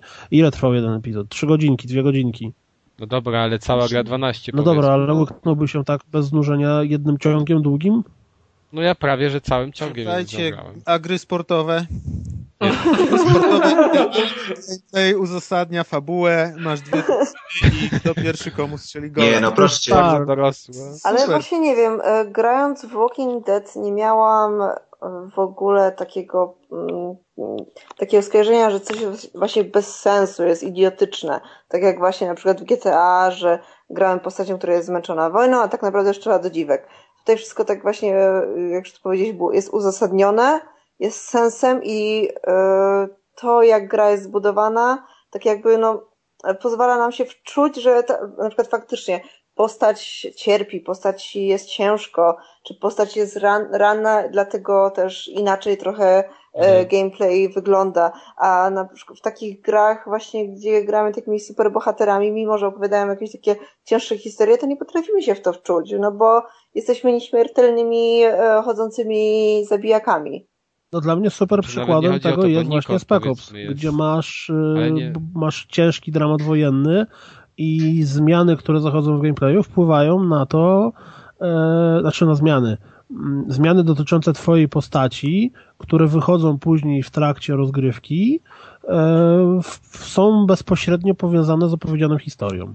Znaczy A tam to może jest w- fajnie pokazane właśnie przez to, że, Zmiana że, że widać, że ta pokazana. postać się zmienia, on inaczej wygląda, inaczej się zachowuje i W to grze nawet wiesz, inne, No inne dobra, teksty ale sam, za... No. okej, ale samo założenie gameplayu Cały czas się, tak, chodzi i strzela, no tak. jako no. film wojenny, tak? Jeżeli masz, nie wiem, oglądasz sobie szeregowca Ryana, to tam trup się też, to znaczy może szeregowiec Ryan nie, bo akurat nie, ale w filmach wojennych często No, trup się ściela. strzelanina ale to kaccenka, jest- strzelanina kaccenka. Okej, ale nie wiem, wydaje mi się, że to jest bardziej z boku wtedy i ty jakby, nie, no nie wiem, kurde, to ciężko akurat filmy wojenne do tego porównać, ale akurat No, pomyśl o jeżeli chodzi o Walking. Dead, nie, no jeżeli chodzi o The Walking Dead, to trzeba wziąć pod uwagę to, że to jest na szynach Tak. wszystko, ewidentnie na szynach.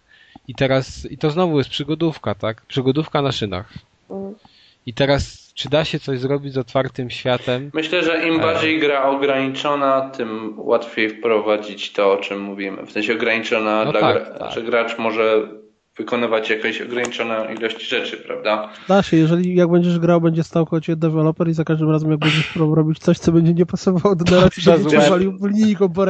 Wiesz, y, A teraz y, zabije. Nie! Wiesz co? Nie, nie, do dziwek. Nie! Ja, ja słucham o tym wykładu na Digital Dragons, bo Chmielarz się nad tym zastanawiał dość długo właśnie i w pewnym momencie on stwierdził, że jeżeli gracze psują gry, w sensie psują, czyli robią coś, co nie zakładają deweloperzy, to może niekoniecznie trzeba się tym przejmować, bo sobie w zasadzie gracze sami sobie psują jakąś immersję, prawda? Y, Zamiast postępować tak, jakby sugerowało zachowanie, tylko oni na przykład, a dobra, to szukamy czegoś tutaj. No to Chmielarz stwierdził, że chrzanić to nie będziemy się tym przejmować, my robimy swoje, proponujemy im jakąś wersję, a jak chcą sobie psuć, to jest Tak. tylko strata dla nich. Bullet Storma im proponujemy i mają poważną Ale poważne i Właśnie tak się zastanawiałam, czy przykładem e, dorosłego gameplayu e, i właśnie imersji, wczucia się i adekwatności gameplayu co do historii nie jest właśnie ta gra, o której mówiliśmy z nakładką na penisa? No bo przecież Ale no, jeżeli ktoś rozumie dorosłość poprzez żarty, to już. No ale zaraz, no, ale przy- pa, patrzcie, No no, tak. to wszystko, prawda, jest jak na miejscu. No, Przepraszam, Deusz. Nie wiem, czy nakładka na penisa to jest na I miejscu to jest nawet, można życie. porównać do otwartego świata, bo tam sam tworzysz swoją kobietę. No, ale Sam- słuchaj, to jest dobry argument. Twoje wybory to są. No twoje, ale I ja sobie nie wyobrażam, ale, ale ja sobie nie wyobrażam dorosłego życia ja na kanapie i kawałek plastiku. Nie bądź taki Twoje konserwatywny, człowieku. Uważaj, Deusz, bo zaraz... Wtedy to byśmy szybko doszli do The Last of Us na żywo. O Jezu. Nie, nie, Nie dochodźmy. No dobra, ale tak, tak trochę reasumując, to jeśli ja dobrze sk- składam wnioski z naszej rozmowy, to po pierwsze, gry, które są im bardziej liniowe e, i im bardziej zamkniętymi przygotówkami, tym łatwiej im opowiadać cięższą, dojrzalszą historię. Od lat 90. Gameplay To łatwiej właśnie, No gameplay, tak. gameplay nie doprowadza do tego przysłowiowego strzelania do dziwek, tak? A Tak, w tak. przypadku gry z otwartym światem jest to prawie niemożliwe do wykonania. Przynajmniej do tego momentu nikt na to nie wpadł, jakby to zrobić. Znaczy to jest możliwe do wykonania też w jakimś stopniu. Tylko, że wtedy ty jesteś odpowiedzialny za to, czy do tego doprowadzisz, czy nie. Ale to z jednej strony możesz tak zrobić, że ten Niko nie będzie strzelał tych dziwek, tylko przejdzie sobie, pomacha dziwkom do, na do widzenia i tyle, nie? Czy zatrąbi. gra. No właśnie, bo, ale z drugiej strony... Ale ty tracisz wtedy pewien, pewien fan, który deweloperzy dla ciebie Ale właśnie, bo możesz, że tak powiem, e, olać dziwki i do niej nie strzelać, ale też z drugiej strony gra pewien- w pewien sposób narzuca ci jakieś tam idiotyczne questy, No czasami, których czasami normalnie narzuca, tak. by taki człowiek nie robił. No tak, no, no powiedzmy, że tak, ale można teoretycznie, załóżmy, że można zrobić taką grę, w której masz misje, y, no nie wiem, Zrób z ludźmi hot zamknięte, tak? Misje zamknięte typu The Walk, no nie, może nie typu The No. Walking Dead, ale masz takie GTA z otwartym światem, w którym ten otwarty świat właśnie jest jako całość dodatkiem. A te misje są, A tak- główny wątek fabularny są A tak nie było z LA Noira? Nie, Jak No się właśnie, mówiło? LA Noir tak miało. LA no, Noir, właśnie tak. No więc mów, o co chodzi z tym LA Noir. Ja rzuciłem przykład. O, Rzuciłeś czekajcie, przykład. Czekajcie, czekajcie. Nie, rzuciłeś przykład na to, że w LA Na- sandboxa, Na to, tak, w którym są powiedzmy zamknięte jakieś lokacje, w których są bardziej skonkretyzowane. No, są misje, które są w jakiś sposób niebanalne i nie robi się tam raczej w nich głupich rzeczy, prawda? Tak jak w GTA można. No być może, tylko że te, no może to i racja, że tam jest troszeczkę to ograniczone, tyle że sama gra, no dobra. Może jeżeli byśmy zastosowali taki schemat, to i on był dobrze rozwiązany później, w sensie tych samych misji, a nie tak, że to było powtarzalne i moim zdaniem w pewnym momencie nudne bardzo, to okej. A co ty, Kulden, tu mówisz, że masz jakiś przykład? No tak. Wiesz co, bo ja to teraz mi się przypomniało ostatnio, co słyszałem i faktycznie, że y, Red Dead Redemption jest grą, w której masz otwarty świat i tak naprawdę Nie. wszystko, co się w niej dzieje, jest y, wpisane w ten klimat Dzikiego Zachodu. Znaczy w klimat budowaną- tak, ale to w dorosłość no nie do końca już. No tam masz jakieś głupie misje, tam nie wiem, że lotnie możesz coś budować dla kogoś, no nie Wiesz jest to co? do końca. Ja się też zastanawiam, jak interpretujemy określenie dorosła gra, no nie? Bo to ona niekoniecznie musi być mega poważna, tylko cho- chodzi mi nawet o to, żeby ten gameplay był w jakiś sposób bardziej złożony, prawda? Żeby... Właśnie miałam mówić, że może by tak wpierw zdefiniować, co to znaczy w ogóle dorosła gra albo... Znaczy no do, według mnie, jeżeli, gra. jeżeli byśmy mieli rozpatrywać to w tej kategorii, że mamy dojrzałą fabułę, no to ciężko to określić, co to jest dojrzała fabuła, tak? Ale dajmy na to, że taką, nie wiem, jak my myślimy o dojrzałej fabule, jakieś filmy, nie będę rzucał przykładów. I teraz jak to odnieść do gameplayu? Czego by musiało zabraknąć w tym gameplayu, żebyśmy tym mianem go określili? No to moim Wiecie, zdaniem... wiecie, wiecie, czym to na przykład dla mnie taką różnicę Ale mogę powiedzieć- stanowiłaby- No, a, Dla mnie- myślałem, że skończyłeś już. Nie, no jak, no przecież kurde, właśnie chcę... Dopiero się rozkręca. To sorry, to sorry. Chodzi mi o to, że na przykład mamy strzelanie i nie ma wybicia stu ludzi przez jednego człowieka, tylko może zabić na przykład piątkę ludzi, tak? No to Znaczy, wiesz, wtedy masz całą grę, tak dorosłą żeby to grę. było realnie, to, to przez takie całe Uncharted to musiałbyś mieć 20 przeciwników. No Słuchajcie, właśnie, a Dark, a Dark Souls? A Dark Souls? A Demon No nie, Souls? nie gram w Dark Souls. no, ale w Demon Souls Takie też słabe zabijały. gry. Ale to ty Demon Souls porównujesz? Wiesz co, chodzi mi o to, że ono realizuje temat, powiedzmy, że tam jest temat walki i tak dalej, ale w taki bardzo realistyczny sposób, no nie? Czyli Znaczy, że nie możesz jest do jednego ciosu, tak? na przykład, że No dobra, ale to z jednej strony też tak jest w RPGach, że wchodzisz na... I w online to jest dopiero do, dorosła gra z y, dojrzałymi historiami, gdzie prawdziwi ludzie zawiązują wiesz, korporacje i siadają przed komputerem tylko w garniturze. Nie, ale może, może tak, może byśmy nazwali dorosłą grę, ale też trochę dziwnie, no, że ona się wpisuje w konwencję. Jeżeli masz na przykład kino przygodowe, to to trzeba... Nie wiem, no daj mi na to kino przygodowe, chociaż to jest trochę głupi przykład, ale jest to kino przygodowe i masz e, na podstawie i to kino przygodowe w jakiś sposób ma odzwierciedlać rzeczywistość. Czyli, że jest tam podróżnik, który gdzieś tam jedzie i coś tam odkopuje i może spotkać jakiś tam, nie wiem, przeciwników typu mafię, która też szuka jakiegoś kielicha zaginionego i tak dalej. I wtedy ta mafia jest właśnie w postaci tam pięciu ludzi. I tak samo by Mhm. musiało być w grze, czyli ta gra by musiała starać się odzwierciedlić rzeczywistość w jakimś chociaż stopniu. Wiadomo, że film naciągają rzeczywistość. No ja nie Ale wiem, sądzę, że to jest ta dorosłość. Że na przykład w tych konwen- filmach konwencji przygodowych to bohaterowie też walczą z, z tonami. No tak, ale wtedy to nie możesz określić mianem dorosłego filmu, jeżeli masz jakiś, nie wiem, co tam... No ale w ogóle co, co to znaczy miano po- dorosłego filmu? Czy to, że film jest wizualnie brutalny, to definiuje to, że jest dorosły? To wszystkie, No wszystkie maści, hostele i tam inne tego typu podobne No dziadostwo właśnie ja jest dorosłe, nie?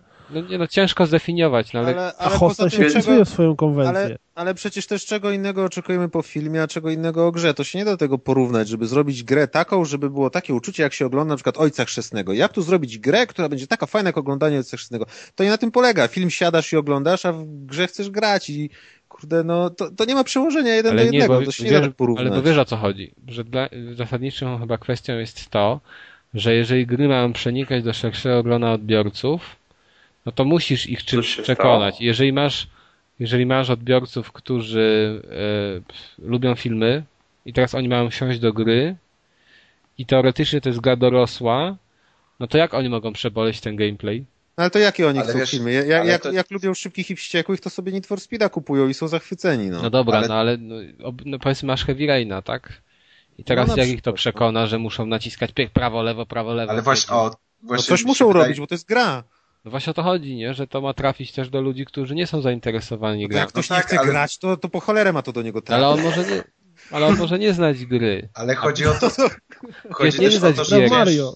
Chodzi o to, że ciężko jest też uzasadnić po prostu do, jakby dorosłość i ideę ruszania gałeczką i klikania przycisków, nie? Tak, no wiem. Jakby uzasad, uzasadnić fabułę w grze tym, że musisz machać dwoma gałeczkami, naciskać w tym razie triggery i klikać klawisze. Co to ma Możesz się machać też rączką przed? Kinectem. Na Skoro przykład wyobraźmy sobie taką sytuację, że poznajecie jakąś fajną dziewczynę, jest super i tak dalej i chcecie jej pokazać grę, która się wam bardzo spodobała i tłumaczycie jej, co ma tam robić, a dziewczyna na nawet komplet, kontroler wyjmę. tak, kompletnie zielona, prawda?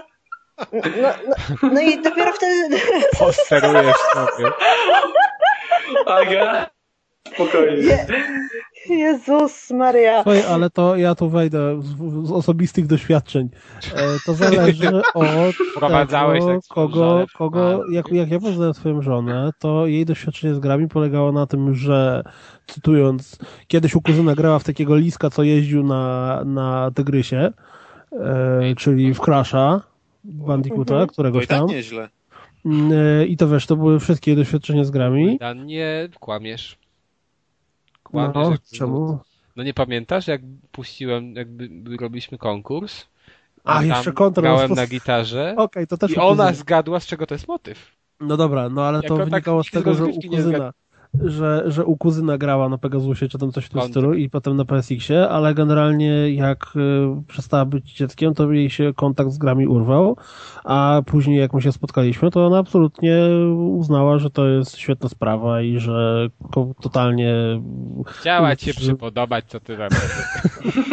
Ale to dalej, to dalej wychodzi. Często gęsto jest tak, że jak ja w coś gram, to ona gdzieś tam się kręci po domu, coś robi. Ja i tak się interesuję tym, w co ja gram teraz, y, o co tam chodzi, kto kogo, za co i dlaczego i, i tak dalej. Czy nawet jak, jak zaczynałem grać w The Last of Us, to sam początek y, oglądała ze mną i potem stwierdziła, że nie możesz się teraz zasnąć. Chodź, kochanie, pooglądasz ze mną No ale, ale zobaczcie, to wszystko cały czas wynika znowu z tego y, przeświadczenia, że gry to są dla dzieci. No. To tak samo jak ktoś na przykład ma hobby wędkarstwo i co ma dziewczynę zaprosić, po- powiedzieć, pokaż, to, popatrz, to są spławiki jakieś tam pływające, a te się obracają, a te są błyszczące, a tu mam takie super spławiki, a tu mam taką żyłkę dwójkę, a to jest siódemka, Czyli a tu jest taka. czyli a do tego, Ale wiesz, że ale gry, a na przykład problem przykład komiksów, że, że dziewczyn, tak jakby ktoś kobiet. mówił, że komiksy to jest przecież, co za bzdura w ogóle dzieci czytają tak, Kaczora no. Donalda, nie? Ale nie Tak, A może komiksy potrafią przedstawiać naprawdę mocne historie, absolutnie wniosek. poważne. Panowie, Może jeszcze pogadajmy o grających damach. Ale nie, to zaraz tylko. To jest dobry wniosek według mnie. Jak, słuchajcie, jak mówią często kobiety, że faceci to są duże dzieci. Dlatego tak określają tym mianem, bo właśnie faceci interesują się, mogą się interesować komiksami, mogą się interesować grami, mogą się interesować modelarstwem i tak dalej. I dla, Mają większości. I dla większości kobiet to jest zabawa. To jest zabawa, dziecko tam się bawi, jak, jak, jakbyś się bawił samochodzikiem takim prawo, lewo, prawo, lewo. No tej samej... Ale come on, Moja to jest takie mega ogólnienie, to wiesz, To równie dobrze że tak dokładnie tak samo można powiedzieć o, tej, o, o kobietach na że one to, o Jezu, Ubierają się tylko.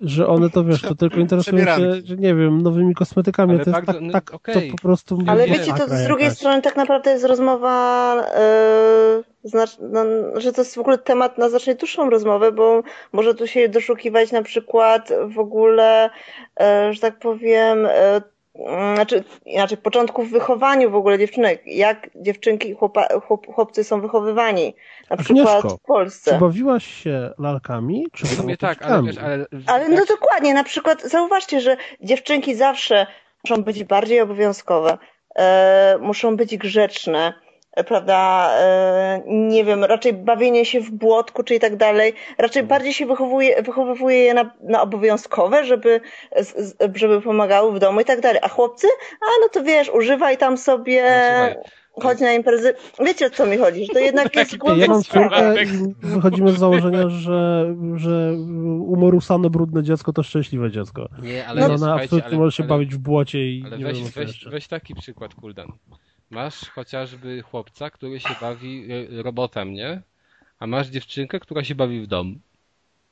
I z jednej strony ona są, się wiesz, są przygotowuje do takich bardziej... e, Schematy i Ja ogólnie. wiem, ale bardzo często tak to jest. No niestety schematy wiesz, schematami, też prawda, ja też się bawiłam tak, że- samochodzikami. Wiesz, jest jeszcze tak, że Ale- jeżeli na przykład chłopiec chce się bawić lalkami, jak jest, nie wiem, ma trzylatka i chce mieć swoją lalkę, to rodzice to traktują na zasadzie, "No, Pedał. oj, niedobrze. Ale patrzcie, jak to wychowanie się przekłada, patrząc na to, jaki Na procent graczy, graczy Simsów, The Sims, to dziewczyny, a jaki procent to faceci. No mężczyźni tam budują głównie obozy koncentracyjne. Kasują te Nauczycielki swoje. Ale oczywiście są wyjątki, są wyjątki i tak dalej, prawda? No ale Dobrze, ale to co, może skąd, może zróbmy Jakie to ma wpływ na gameplay, bo ja się nie dowiedziałem. Nie da rady. jak jesteś dziewczyną, to nie topisz Simsów. To jest wpływ na gameplay. Dobra, mm, tak naprawdę Ja mam koleżankę, podsum- która w Simsach zawsze budowała jakieś takie pułapki śmierci, że się po... Tak, robiła coś, żeby tak. zawsze wybuchnął pożar, który obejmował cały dom i na końcu y, jej rodzina czy te Simy tam w łóżku ginęły w płomieniach. Ja pier... Bo- Już Ja jakaś lubiłam- socjopata. chyba się nawet da, da, dało podpalić kołyskę. Ej, muszę się zainteresować tą grą. Ale dobra, podsumowując. E, To kobiety są naprawdę bardziej brutalne cięż- tak naprawdę. tak. Jest udowodniony A wniosek, oglądaliście że, film że Antychryst? w gangach wszelkiej maści, Ja e, jeżeli są kobiety i, i mężczyźni, którzy są członkami tego gangu, to kobiety są dużo bardziej bezwzględne, brutalne i, i bandyckie. No Jak oczywiście, już no, to sobie jest odpuszczą. normalne. Czyli tak naprawdę kobiety to są takie pełne rządzy, stworzenia, które tylko i wyłącznie przez okowy społeczeństwa są A mężczyźni chcą się tylko bawić do końca tak, życia. no, I tymi samochodzikami w lewo, prawo nie? kołeczką. Tylko Ej, jakieś dobra. samochodziki, prawo, lewo. To chyba idealnym podsumowaniem I rozgrywkowym, koksownik! O, idealnym podsumowaniem rozgrywkowym całej dyskusji będzie takie, tak, takie podsumowanie, że nie ma podsumowania. Dlatego proponuję zakończyć. Albo inaczej, zaproście innych do wypowiadania się na ten temat, czy jest to możliwe, właśnie, o, żeby... to jest tak, właśnie, lajkujcie nasz profil na Facebooku i Tak, pod dokładnie. tym odcinkiem Ten profil jest taki fajny. Tam nie ma nic ciekawego, ale jest fajny. Tam nie ma nic i nie ma ludzi, ale jest fajnie. A jesteśmy my. Ale... To jest pus- taka pustelnia trochę, nie? A niektórzy Ej, chcą takie. Nie no, Wcale zaraz. nie. Fajnie, no To właśnie. jest świątynia dumania. Mamy fajne obrazki. Czego? Teraz Za mało- wrzuciliśmy. Dumania? Ty, Dumania? To jest idealne podsumowanie tej dyskusji. To jest ta dorosłość, w której chcemy wgrać. O, człowiek pewa. to się kobieta mewa. Tu, tu, tu, tu. Powodu! Ale to pasuje na bohatera do Batmana tego z lat 60. Człowiek mewa, kobieta Kobieta mewa. mewa. Za każdym razem, kiedy trzeba się zaśmiać, przybywa ona. Tu, tu, tu, tu. W rajtuzach takich, wiesz, skrzydła twarzy i rajtuzy. Dobra, ale się zapowiedz Ale ona tam nie przeżyje zaraz. Ej, Kas, masz, ma, mamy nasze sample do tego, do podcastu jingle. Czekaj, czekaj, ja chyba to wytnę i dam na początek. Zamiast tego muzyczki z początku. No zamiast muzyczki to... A dziś w programie Spis treści multimedialnych. Dorosłe dyskusje na poważne tematy. Trzeba, trzeba zrobić takie podsumowanie tego podcastu, że taki koksownik, a nad nim mewy. Dobrze. Ja może proponuję jeszcze już ominąć... Kącik pozdrowień. Kącik pozdrowień zrobić. Jeszcze Króciutki. dla Deusza to on kulturalnie się chciał uzewnętrznić, a nie ma czasu. Więc proszę cię, Kuldanie, y, czyń swoją powinność, tutaj pozdrawiaj wszystkich. pozdrowień. Malutki tym wszystkich razem. w ogóle. Widać obrazek z rozpiską, nie spodobał się. Lepsze są zdjęcia ok widoku za okna, ewentualnie burdelu na łóżku albo coś w tym stylu. E, a więc e, Tomkowiak Marcin, czyli Sakora, pozdrawia wszystkich graczy z małymi dziećmi, aby wychowywali kolejne pokolenia graczy. Wink, wink. Znaczy to Mm, wing wing? Nie, nie. No, wink, nie, czyli emotka wiesz. mrugająca. Mhm. Aha, dobra, a ty to już tak cytujesz z emotkami? A, dobra. widzisz. Teraz Dawaj. cały czas się zastanawiam, jak tą emotkę... No dobrze, dobrze. Dobrze, Rafał Radomski. To ja pozdrawiam... Radomyski. On mówi, żebyś dobrze czytał. Radomyski? No, No. ale nie... W, no, okej. Chyba, że to ja źle mówię, nie? No Rafał. Rafale, napisz nam wymowę tą w tych nawiasach. No dobrze, Radomyski, no co za. Radomyski. Mówi, że to nie po Bez francusku. to Radomyski, a nie Radomski. To ja tym razem pozdrawiam panie i panów z Rockstar, bo to co prezentują z GTA 5 aż się domaga, żeby rzucić robotę na miesiąc i porwać. Tylko proszę już bez kręcenia w nazwisku, nie jest cholera przecież francuskie. Happy smile. No więc chyba dobrze ja powiedziałem. To też nam powiedz, Rafale, w końcu tak z tymi kwadratami, tymi dziwnymi znakami, których ja nigdy nie umiem czytać. Wymowa. Adaś Jaszczuk, pozdrawiam robotnika, który budzi mnie każdego ranka wiertarką. Tyle. Koniec. Kącika pozdrowie. Dalej. Koniec. Żałość, bieda. Wszyscy na plaży teraz siedzą tej nocy. Dobrze, jedziemy do kącika kulturalnego. Deuszu, tam wybierz sobie jakąś, bo ty miałeś, się ukulturalniałeś tam w tej Turcji, widzę sporo. To ja, szybciutko dwie... Jak tam łaźnie tureckie? A bardzo dobrze. Czuję się wymasowany przez Recenzja? imigrantów z środkowej Afryki. Może jakaś recenzja łaźni? Dobry masaż był, czy taki średniawy? Jak Tak, I było dojrzale? O Jezus, dojrzały masaż. Było, można powiedzieć, było odpowiednio mocno. Jezu, co tam się za odgłosy? Jakieś butelki, chipsy? Nie, nie, Co, się nie. dzieje? Co to? Wiecie, ja, ja tu otwierałem butelkę pewnie dlatego, ale już spoko. Tak, Już. ale to chyba ko- bardzo charakterystyczną butelkę, bo na kapsle to już to jeden to dla- Orężada. Nie no, orężada, orężada. Dałuszu, słyszałem, że czytałeś książkę. Dwie nawet i trzy nawet, ale wybiorę dwie wakacyjne, bo myślę, że bracia Karamazow nie są zbyt wakacyjni. No. E, Dwie książki, które od razu już mogę z czystym sercem polecić. Jedna bardzo dobra, druga trochę gorsza, ale, ale też, też najfajniejsza. Ta lepsza to polska, można powiedzieć, produkcja, bo Zygmunt Miłoszewski, czyli e, pewnie wielu też znany polski, polski pisarz takich kryminałów, kryminało-thrillerów. Tam znany jest innymi za Uwikłanie i Ziarno Prawdy poprzedniej książki. E, Teraz napisał, można powiedzieć, dość grubaśny taki thriller e, o, o, o jakby o zaginionych dziełach, o zaginionych dziełach sztuki, gdzie mamy kilku takich fajnych, e, gdzie mamy kilku fajnych bohaterów, akcja dzieje się na całym świecie, jest bardzo dobrze napisana. Nie wiem, czy to tylko mi tak podchodzi po prostu styl pisania e, Miłoszewskiego, czy, czy on jest naprawdę tak dobrym pisarzem, że mimo, że mm, wiadomo, że ta historia jest po prostu jest po prostu takim ogromnym e, ogromnym wchódzkim filmem, to czyta się to bardzo dobrze i mimo, że jest dość goła, to, to, to przeczytałem ją chyba w dwa dni bo naprawdę wciąga.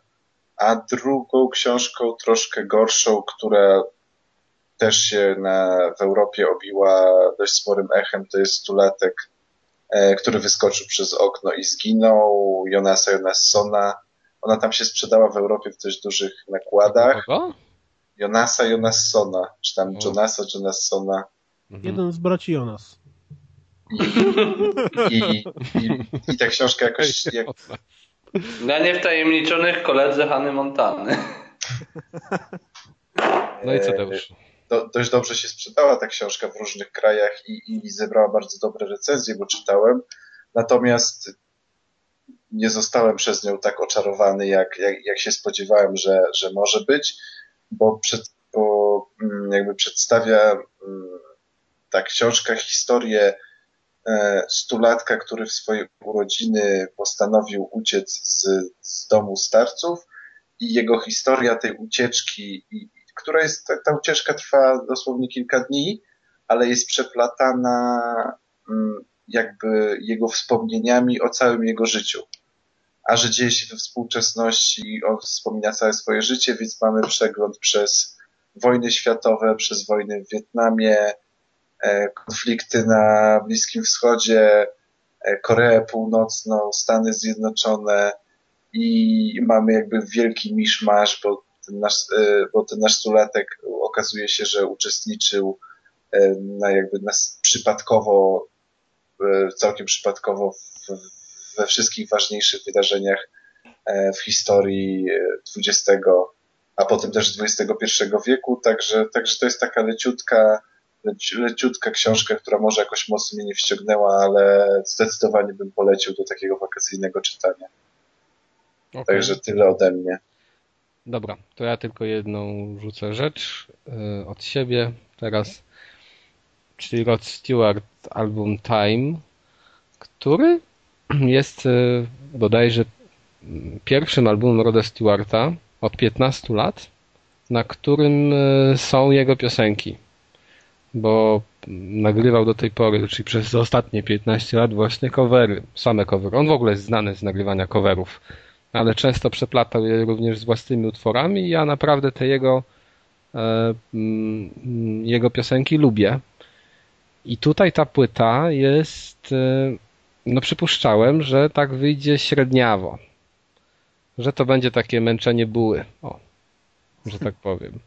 A wyszło całkiem nieźle. Co mnie bardzo pozytywnie zaskoczyło, znaczy może tak, negatywnie to mnie zaskoczyło, to nie podoba mi się bardzo produkcja tej płyty. Nie jestem jakimś audiofilem, żeby żeby yy, to może super ocenić, więc może ktoś mnie tutaj skrytykować, że gadam bzdury, ale wydaje mi się, że wszystko brzmi płasko strasznie, że nie ma selektywności. Jak ja puściłem to sobie na słuchawkach, to, yy, to miałem takie wrażenie zlania się paru instrumentów. Ta sekcja rytmiczna tak dziwnie buczy. I to mi się nie podoba. Mm, takim fajnym, taką fajną płytą, która idealnie pokazuje, jak, jak, jakie brzmienie ja lubię, są, od, znaczy płytami w zasadzie, są odnowione nagrania Beatlesów, które brzmią naprawdę selektywnie. Jak się puszcza na głośnikach, to się słyszy każdy instrument bardzo dobrze. A tutaj to jest takie, jak się podgłośni zawsze, to jest, no nie wiem, takie dudnienie trochę i to niezbyt mi przypadło do gustu. Natomiast kompozycyjnie wyszło bardzo fajnie. I co jest e, świetną sprawą, to to, że Stewart się tu odwołuje do całej swojej kariery. Mamy utwory, które przypominają e, rzeczy typu Maggie May z początków e, popularności Stewarta. Mamy rzeczy, które też są, są zakorzenione w latach 80., w latach 90. również. I ten miks naprawdę się sprawdza fajnie. No, są też bzdury, bo tekstowo to jest raczej słabo, ale na to trzeba przymknąć oko, jak tam jest coś takiego w, jednym, w jednej piosence chyba, która się nazywa Sexual Religion i, i pierwszy tekst jest um, typu e, jedyne czego nie rozumiem to jakby siła kobiet i słabość mężczyzn tylko że po angielsku no trochę inaczej to brzmi to naprawdę jak usłyszałem to, to zebrało mi się na śmiech. E, natomiast e, generalnie jest to bardzo fajna płyta. Podoba mi się to, że tutaj jest użytych dużo, wiele instrumentów, są skrzypki charakterystyczne dla Stewarta, jest pomieszanie gatunków, jest dużo właśnie takiego folkowego grania połączonego z rockiem. E, jeżeli chodzi o głos Stewarta, no to słychać, że to jest dziadek, tak, który śpiewa, ale mimo wszystko, mimo tego, że słychać, że to jest głos starszego człowieka, nie młodzieniaszka, to i tak on śpiewa czysto. I e, no, zdarza mu się tam krzyknąć, zdarza mu się e, zajrzeć w wyższe rejestry, więc naprawdę wyszło to całkiem udanie się zdziwiłem jak na wakacje. Bardzo fajna płyta, ją parę razy puszczałem, jak miałem jakiegoś grilla, ale sam dla siebie też odpalam, czy to na komputerze, czy na właśnie, mam taki stary magnetofon na CD i na tym też tego słucham. Polecam. Jeżeli ktoś jest fanem, bo jeżeli ktoś nie jest fanem, no nie wiem, czy od tego by można było startować.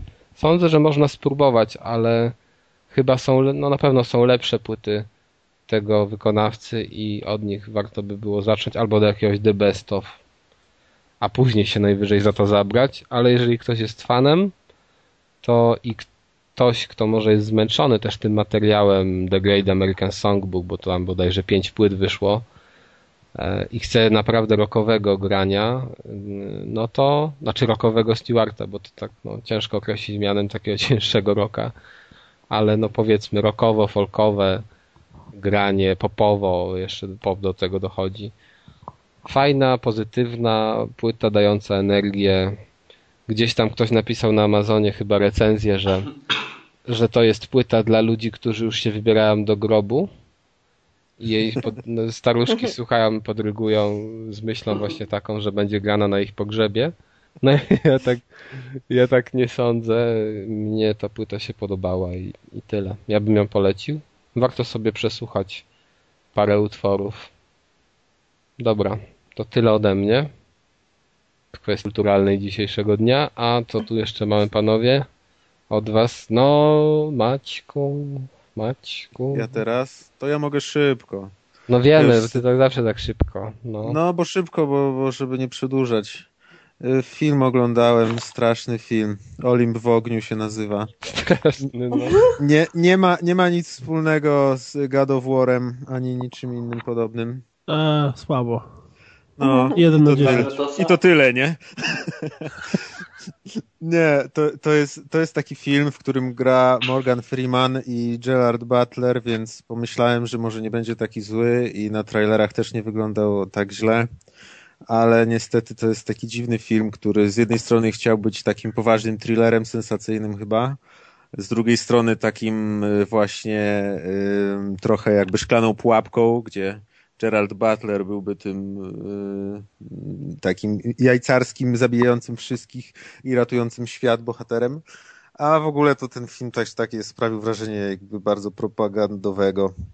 Takie ponieważ ecie, jest eciepecie, tak? Eciepecie takie, no bo, no bo są Amerykanie wspaniali i nagle atakują ich I nagle jest boom. Wy, wy, wy, wysłannicy Korei Północnej, którzy e, generalnie Zauważy, jakby... Proszę ci wejdę w to, zauważyłem, że Koreańczycy to jest, są nowi Rosjanie w filmie. Dokładnie, dokładnie. Właśnie, tak, właśnie tutaj bardzo widać to w tym filmie po prostu, że o Rosjanach prawie nic nie ma ten, a Korea Północna, która grozi całemu światu i biednej Korei Południowej, którą Amerykanie też tam wspierają, wspierają, jest teraz głównym przeciwnikiem. No i oni porywają tego biednego prezydenta Stanów Zjednoczonych, jeszcze go porywają, no już może nie będę spoilować, może ktoś będzie chciał obejrzeć ten film, ale mm, generalnie no jest tam taka na przykład, rozwalały mnie sceny, które też widać w trailerach, więc to mogę opowiedzieć, gdzie taki wielki samolot y, bodajże AC-30, ten, który był w Call of Duty, którego wszyscy znają z misji z Call of Duty. E, I ten samolot jest prowadzony przez tych e, Koreańców i on bez problemów dolatuje nad Biały Dom jakby nikt mu nie, nie przeszkadza, dopiero tuż nad Impreza Waszyngtonem. była może, wiesz, tam, wiesz, Może tak, no. w, w skrywalniu. Hej, Chyba już tak, bo- na, przy Pearl, Pearl Harbor już ich raz zaskoczyli, nie? Tylko, że Japończycy, więc teraz No. Koreańczycy w Waszyngtonie. Może to im się udało, ale generalnie bez problemów podlatuje nad Waszyngton. Tam y, przylatują dwa myśliwce i mówią mu, niezidentyfikowany samolocie, zawróć natychmiast, bo cię zastrzelimy. Na co ten AC-30 ich rozwala z miniganów i krąży sobie nad Białym Domem, strzelając do biednych cywili, przelewa się krew Amerykanów. y, w ogóle... Koleś Błękitna- tak krew. to hmm, wygląda jak trochę dziwnie duży transportowiec. Tak, tak. Nie, no po prostu... On ma tam rakiety. Nie, to niemożliwe. Ta akcja z tym, z tym samolotem to jest gdzieś takie jedna... Ta akcja z tym samolotem to jest jedna czwarta filmu i ja już zacząłem facepalmy wtedy robić i potem już miałem czoło coraz bardziej czerwone, im dalej Opalałe. akcja plus, tak. Yy, oni, oni go tam oczywiście zestrzeliwują, on spadając niszczy ten, yy, jak to się Dobra. nazywa? Mm, Reaktor. Nie, po, pomnik Waszyngtona, to jest ta taka, taka, taka iglica, ten taki obelisk amerykański. I on go rozwala i tam Symbol. spadają cegły, tak, i tam w promieniach słońca to jest niszczone. Oni przejmują ten biały dom, ci Koreańcy i zdejmują flagę i ją tak rzucają i ona podczas monumentalnej muzyki, ona tak powoli w slow motion spada na ziemię. I Bardzo dobry film, obejrzałeś. 4 lipca. no widzisz, to się nawet, nie wiem, czy to nawet się nie dzieje jakoś tak właśnie w tych okolicach, nie wiem. Nie, ten, to jest taki straszny film. Oni, ci, ci, ci y, terroryści są super przygotowani, a cała armia amerykańska wygląda po prostu jakby była mega zaskoczona, jak dzieci w, w piaskownicy i nie wiedzą, co się dzieje. Tu nagle, nagle się okazuje, że wszyscy turyści, którzy byli przed Białym Domem są terrorystami, detonują się, rozwalają y, ogrodzenie i biegną i zabijają całą ochronę tego Białego Domu. I tam w sztabie głównym y, Amerykanie mówią, "Boże, instruktaż, jak zrobić zabach. Chyba tak, bo oglądając ten film doszedłem do wniosku, że po prostu bez problemu jest zaatakować Biały Dom, Amerykę całą i porwać ich prezydenta i zażądać czegokolwiek. A są zombie? Y, No nie ma zombie, nie ma. Czego byś Jest- zażądał? Czego Nie. bym zażądał? O, to jest dobre pytanie. No. Nie wiem. Po pierwsze, żeby mnie nie zabijali. świecie. No. Ja wiem. Zwrotu. Zażądał, a ja zażądałbym zniesienia wiz wreszcie. Trzeba esportowcem zostać. No. o. Tak. Y, Generalnie, no to taki dziwny film bardzo i y, jak ktoś chce zobaczyć y, taki mega właśnie propagandowy, nieskładny i przedziwny film o tym, jak Amerykanie dają się zaskoczyć jak małe dzieci, to, to może obejrzeć. Ale naprawdę, no myślałem, Czy, że mm, po Morganie? Freemanie spodziewałem się, że będzie w jakimś lepszych filmach występować.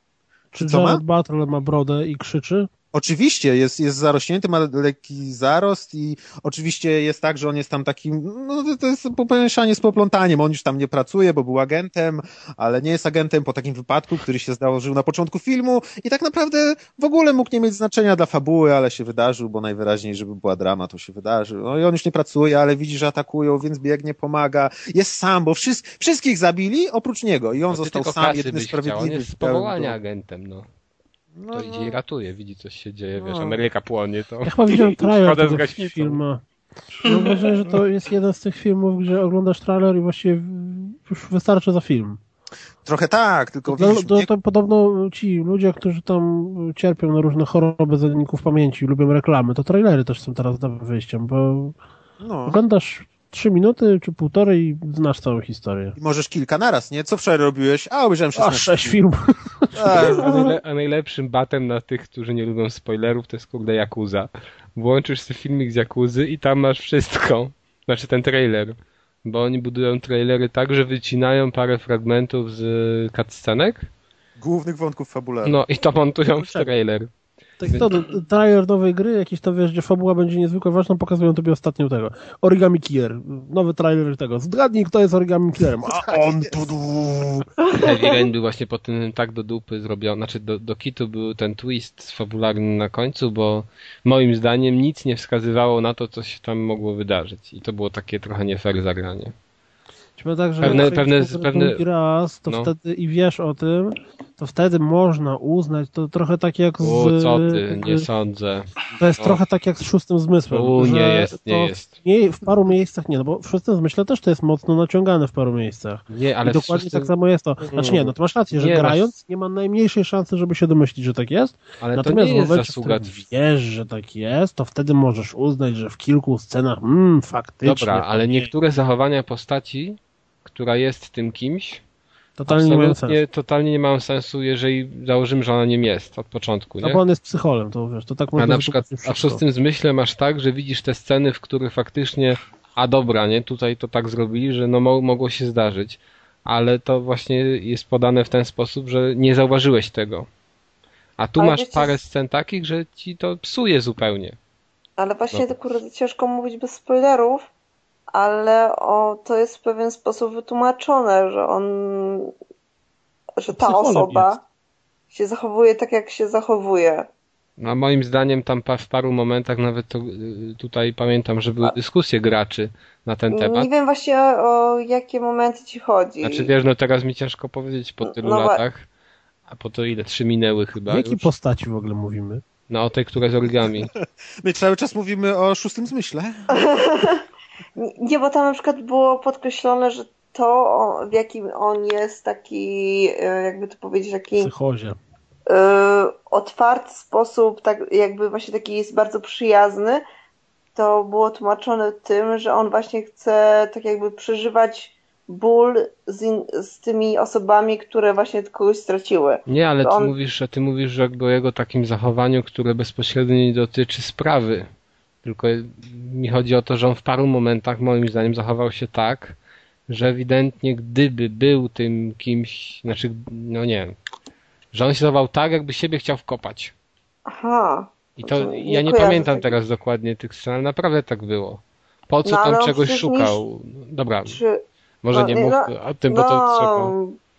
To, to, to, kiedy indziej. No, to kiedy indziej. To będziemy Ja sobie. mam y, No, do tego, coś? do kąciku kulturalnego szybką triwię kilku rzeczy, takich kompletnie randomowych, interesujących faktów. No. Na przykład, nie wiem czy wiecie, ale to tak trochę z pogranicza świata gier, 46-letni mężczyzna wytrobił i zaatakował 13-latka, który wielokrotnie zabił go w Call of Duty. Nie wiem, czy wiecie, ale w 2000 roku Robert Downey Jr. został aresztowany za prowadzenie swojego Porsche nago, posiadanie kokainy, heroiny i rewolweru 357 Magnum. O, Kiedy na zgrupowaniach Al-Kaidy organizowano mecze siatkówki, Mohamed Atef i Osama Bin Laden byli zmuszani grać w przeciwnych drużynach, gdyż obaj byli bardzo wysocy i dobrze grali. o.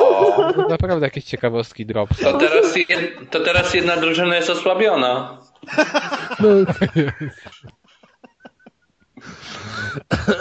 Przetrzebili jej skład.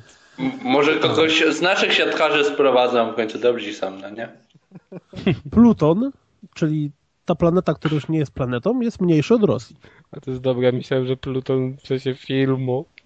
Jakby to Dla, dla mnie. Pluton dalej jest planetą. Odwalcie się od Plutona. Biedny. James Cameron sprzedał prawo do Terminatora za jednego dolara. Postawił jednak warunek, że to on musi wyreżyserować ten film. W O! całej Francji jest 30 tysięcy rond. Samica Ej, płaszcz tak może długo zmagazynować spermę pozyskaną od samca i zajść w ciążę, Tak, kiedy kurde, tylko tak, zechce. no. To to z tej, z tej książki o tych indykach. Teraz poznaty cukrowy jest dentysta. Książek, znaczy kurde na książkę, gdzie tam są indyki, które coś tam robią niby. Nie, to taka tajemnicza książka z dawnych lat. E, To ciekawostka. Do dzisiaj, do dzisiaj na nocnych zdjęciach satelitarnych widać starą granicę pomiędzy Berlinem Wschodnim i Zachodnim. Wynika to z różnych typów używanych żarówek. Ale dobra, może Ja- kończmy, co? Tak kurde. No Nie, właśnie, bo To, tak żarówki żarówkami, koksowniki koksownikami, ale no tak. to ostatnia informacja na koniec. Słuchajcie, cesarz Brazylii, Pedro II, nie przeciwstawił się puczowi, który go obalił, ponieważ nie znosił być cesarzem. O. O, zobacz, jak To To, to taka porada dla króla. Cieszymy się. Albo aplikacja. Dla ambasadorów właściwie bardziej. O, ja, ja być jeśli nas. Dobra, e, to co? Kończymy sobie 75. rozgrywkę. Dziękuję wam za nagranie, dziękuję 4 gościom za przybycie. 25 minut. Dziękujemy bardzo. Dziękuję Ci, Kuldan, za ciekawe informacje dotyczące gier, jak zwykle. Zresztą Zresztą, możesz tam nie liczyć. ja wiem, wiem. Dlatego Cię tu Masz biorę. numer, wiesz, na Memory 5 cooldown. Tak. Mhm. Friendship forever i tyle. Tak jest. Do usłyszenia w następnym Do usłyszenia. Na razie. Na razie. Cześć. Pa.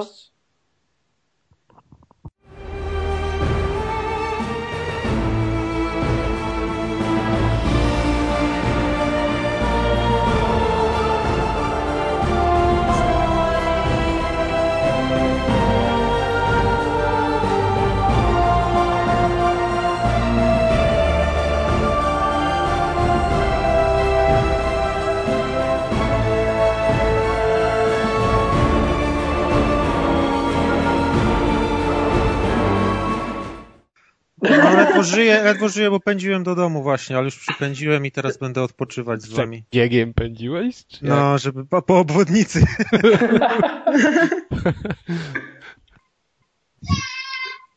O, De- Deusz, jakieś dziecko tam przetrzymujesz? Deusz się wczuł w The Last of Us. O gad, spokojnie. No, aż teraz się ten śmiech odbił. O Jezu, teraz się zacznie dusić. O, W końcu nie ja będę głupim śmiejącym się. Stop nikogo. nie, Jesteś nie, szalona. Bo, boisz, się, boisz się na Woodstocku? No, Ja nigdy. A umyłeś się już? O miesiąc Dobra. nie wyjesz przed i miesiąc po, jak będziesz na łódce. Na pamiątkę. Wiesz, ostatnio, Tak. jeżeli przeszła ustawa o tym, że sportowcy mają być traktowani jak normalni sportowcy w kwestii tak. wiz, Tak, tak. Tak, To no, jest Stanach spora Zjednoczonych, nie? W Stanach to jest spora rzecz, nie? Ale Jeszcze wyobrażacie powinni sobie... dmuchać w, mal, w balonik przed meczami. Ale- Palanie moczu. Czy nie pił wcześniej y, tego Red Bulla? Ty, ale to wiesz, to ma sens, jak koleś na amfie gra, to jest szybszy. Dokładnie. No właśnie. Klików na Point, minutę. point per is a Ale właśnie ja jestem ciekawa tak naprawdę, jak wyglądają dopalacze właśnie w takiej dziedzinie sportu. Co oni faktycznie zażywają i tak Cheaty. dalej. Przynosi ze sobą na pendrive swój dopala. To panie, to, ta, to takie na tylko, wallhacki. tylko taki napój energetyczny. Bo ja lubię, jak mi świeci pendrive po oczach. Mogę sobie piąć pendrive'a, mam tam zdjęcia babci. Na tapetkę od razu, srób. Babci! Babcia mi towarzyszy i kibicuje. Sama grała w młodości, nie? Tak. Masz, wy... masz nawet wytatuowane imię babci gdzieś na ramieniu. Ale nie mogę Alina. pokazać gdzie. O Jezu! O Janina. Kolesio, koleś był jakiś Niemiec w Dubaju na wakacjach i mu zajebali iPhone'a. E, Ale Ja nie mogę, gość, który kurwa, mu, poczekaj, ale gość, który strona. mu go ukradł, poczekaj, gość, który mu go ukradł, nie zorientował się, że jest tam e, podpięty Dropbox z nakładką, która przesyła wszystkie zdjęcia firmy i generalnie biorąc wiadomości automatycznie do folderu tak. sieciowego. I koleś dalej robi, używa tego iPhone'a jak swojego, robi zdjęcia, jakieś tam gify, coś tam i to wszystko się wrzuca właścicielowi do Dropboxa, więc założył specjalnie stronę, żeby wrzucać tam te rzeczy, które się wrzucają tego Tak, Habiba. tak. To nawet to na tak. Reddicie było. Zajebiste.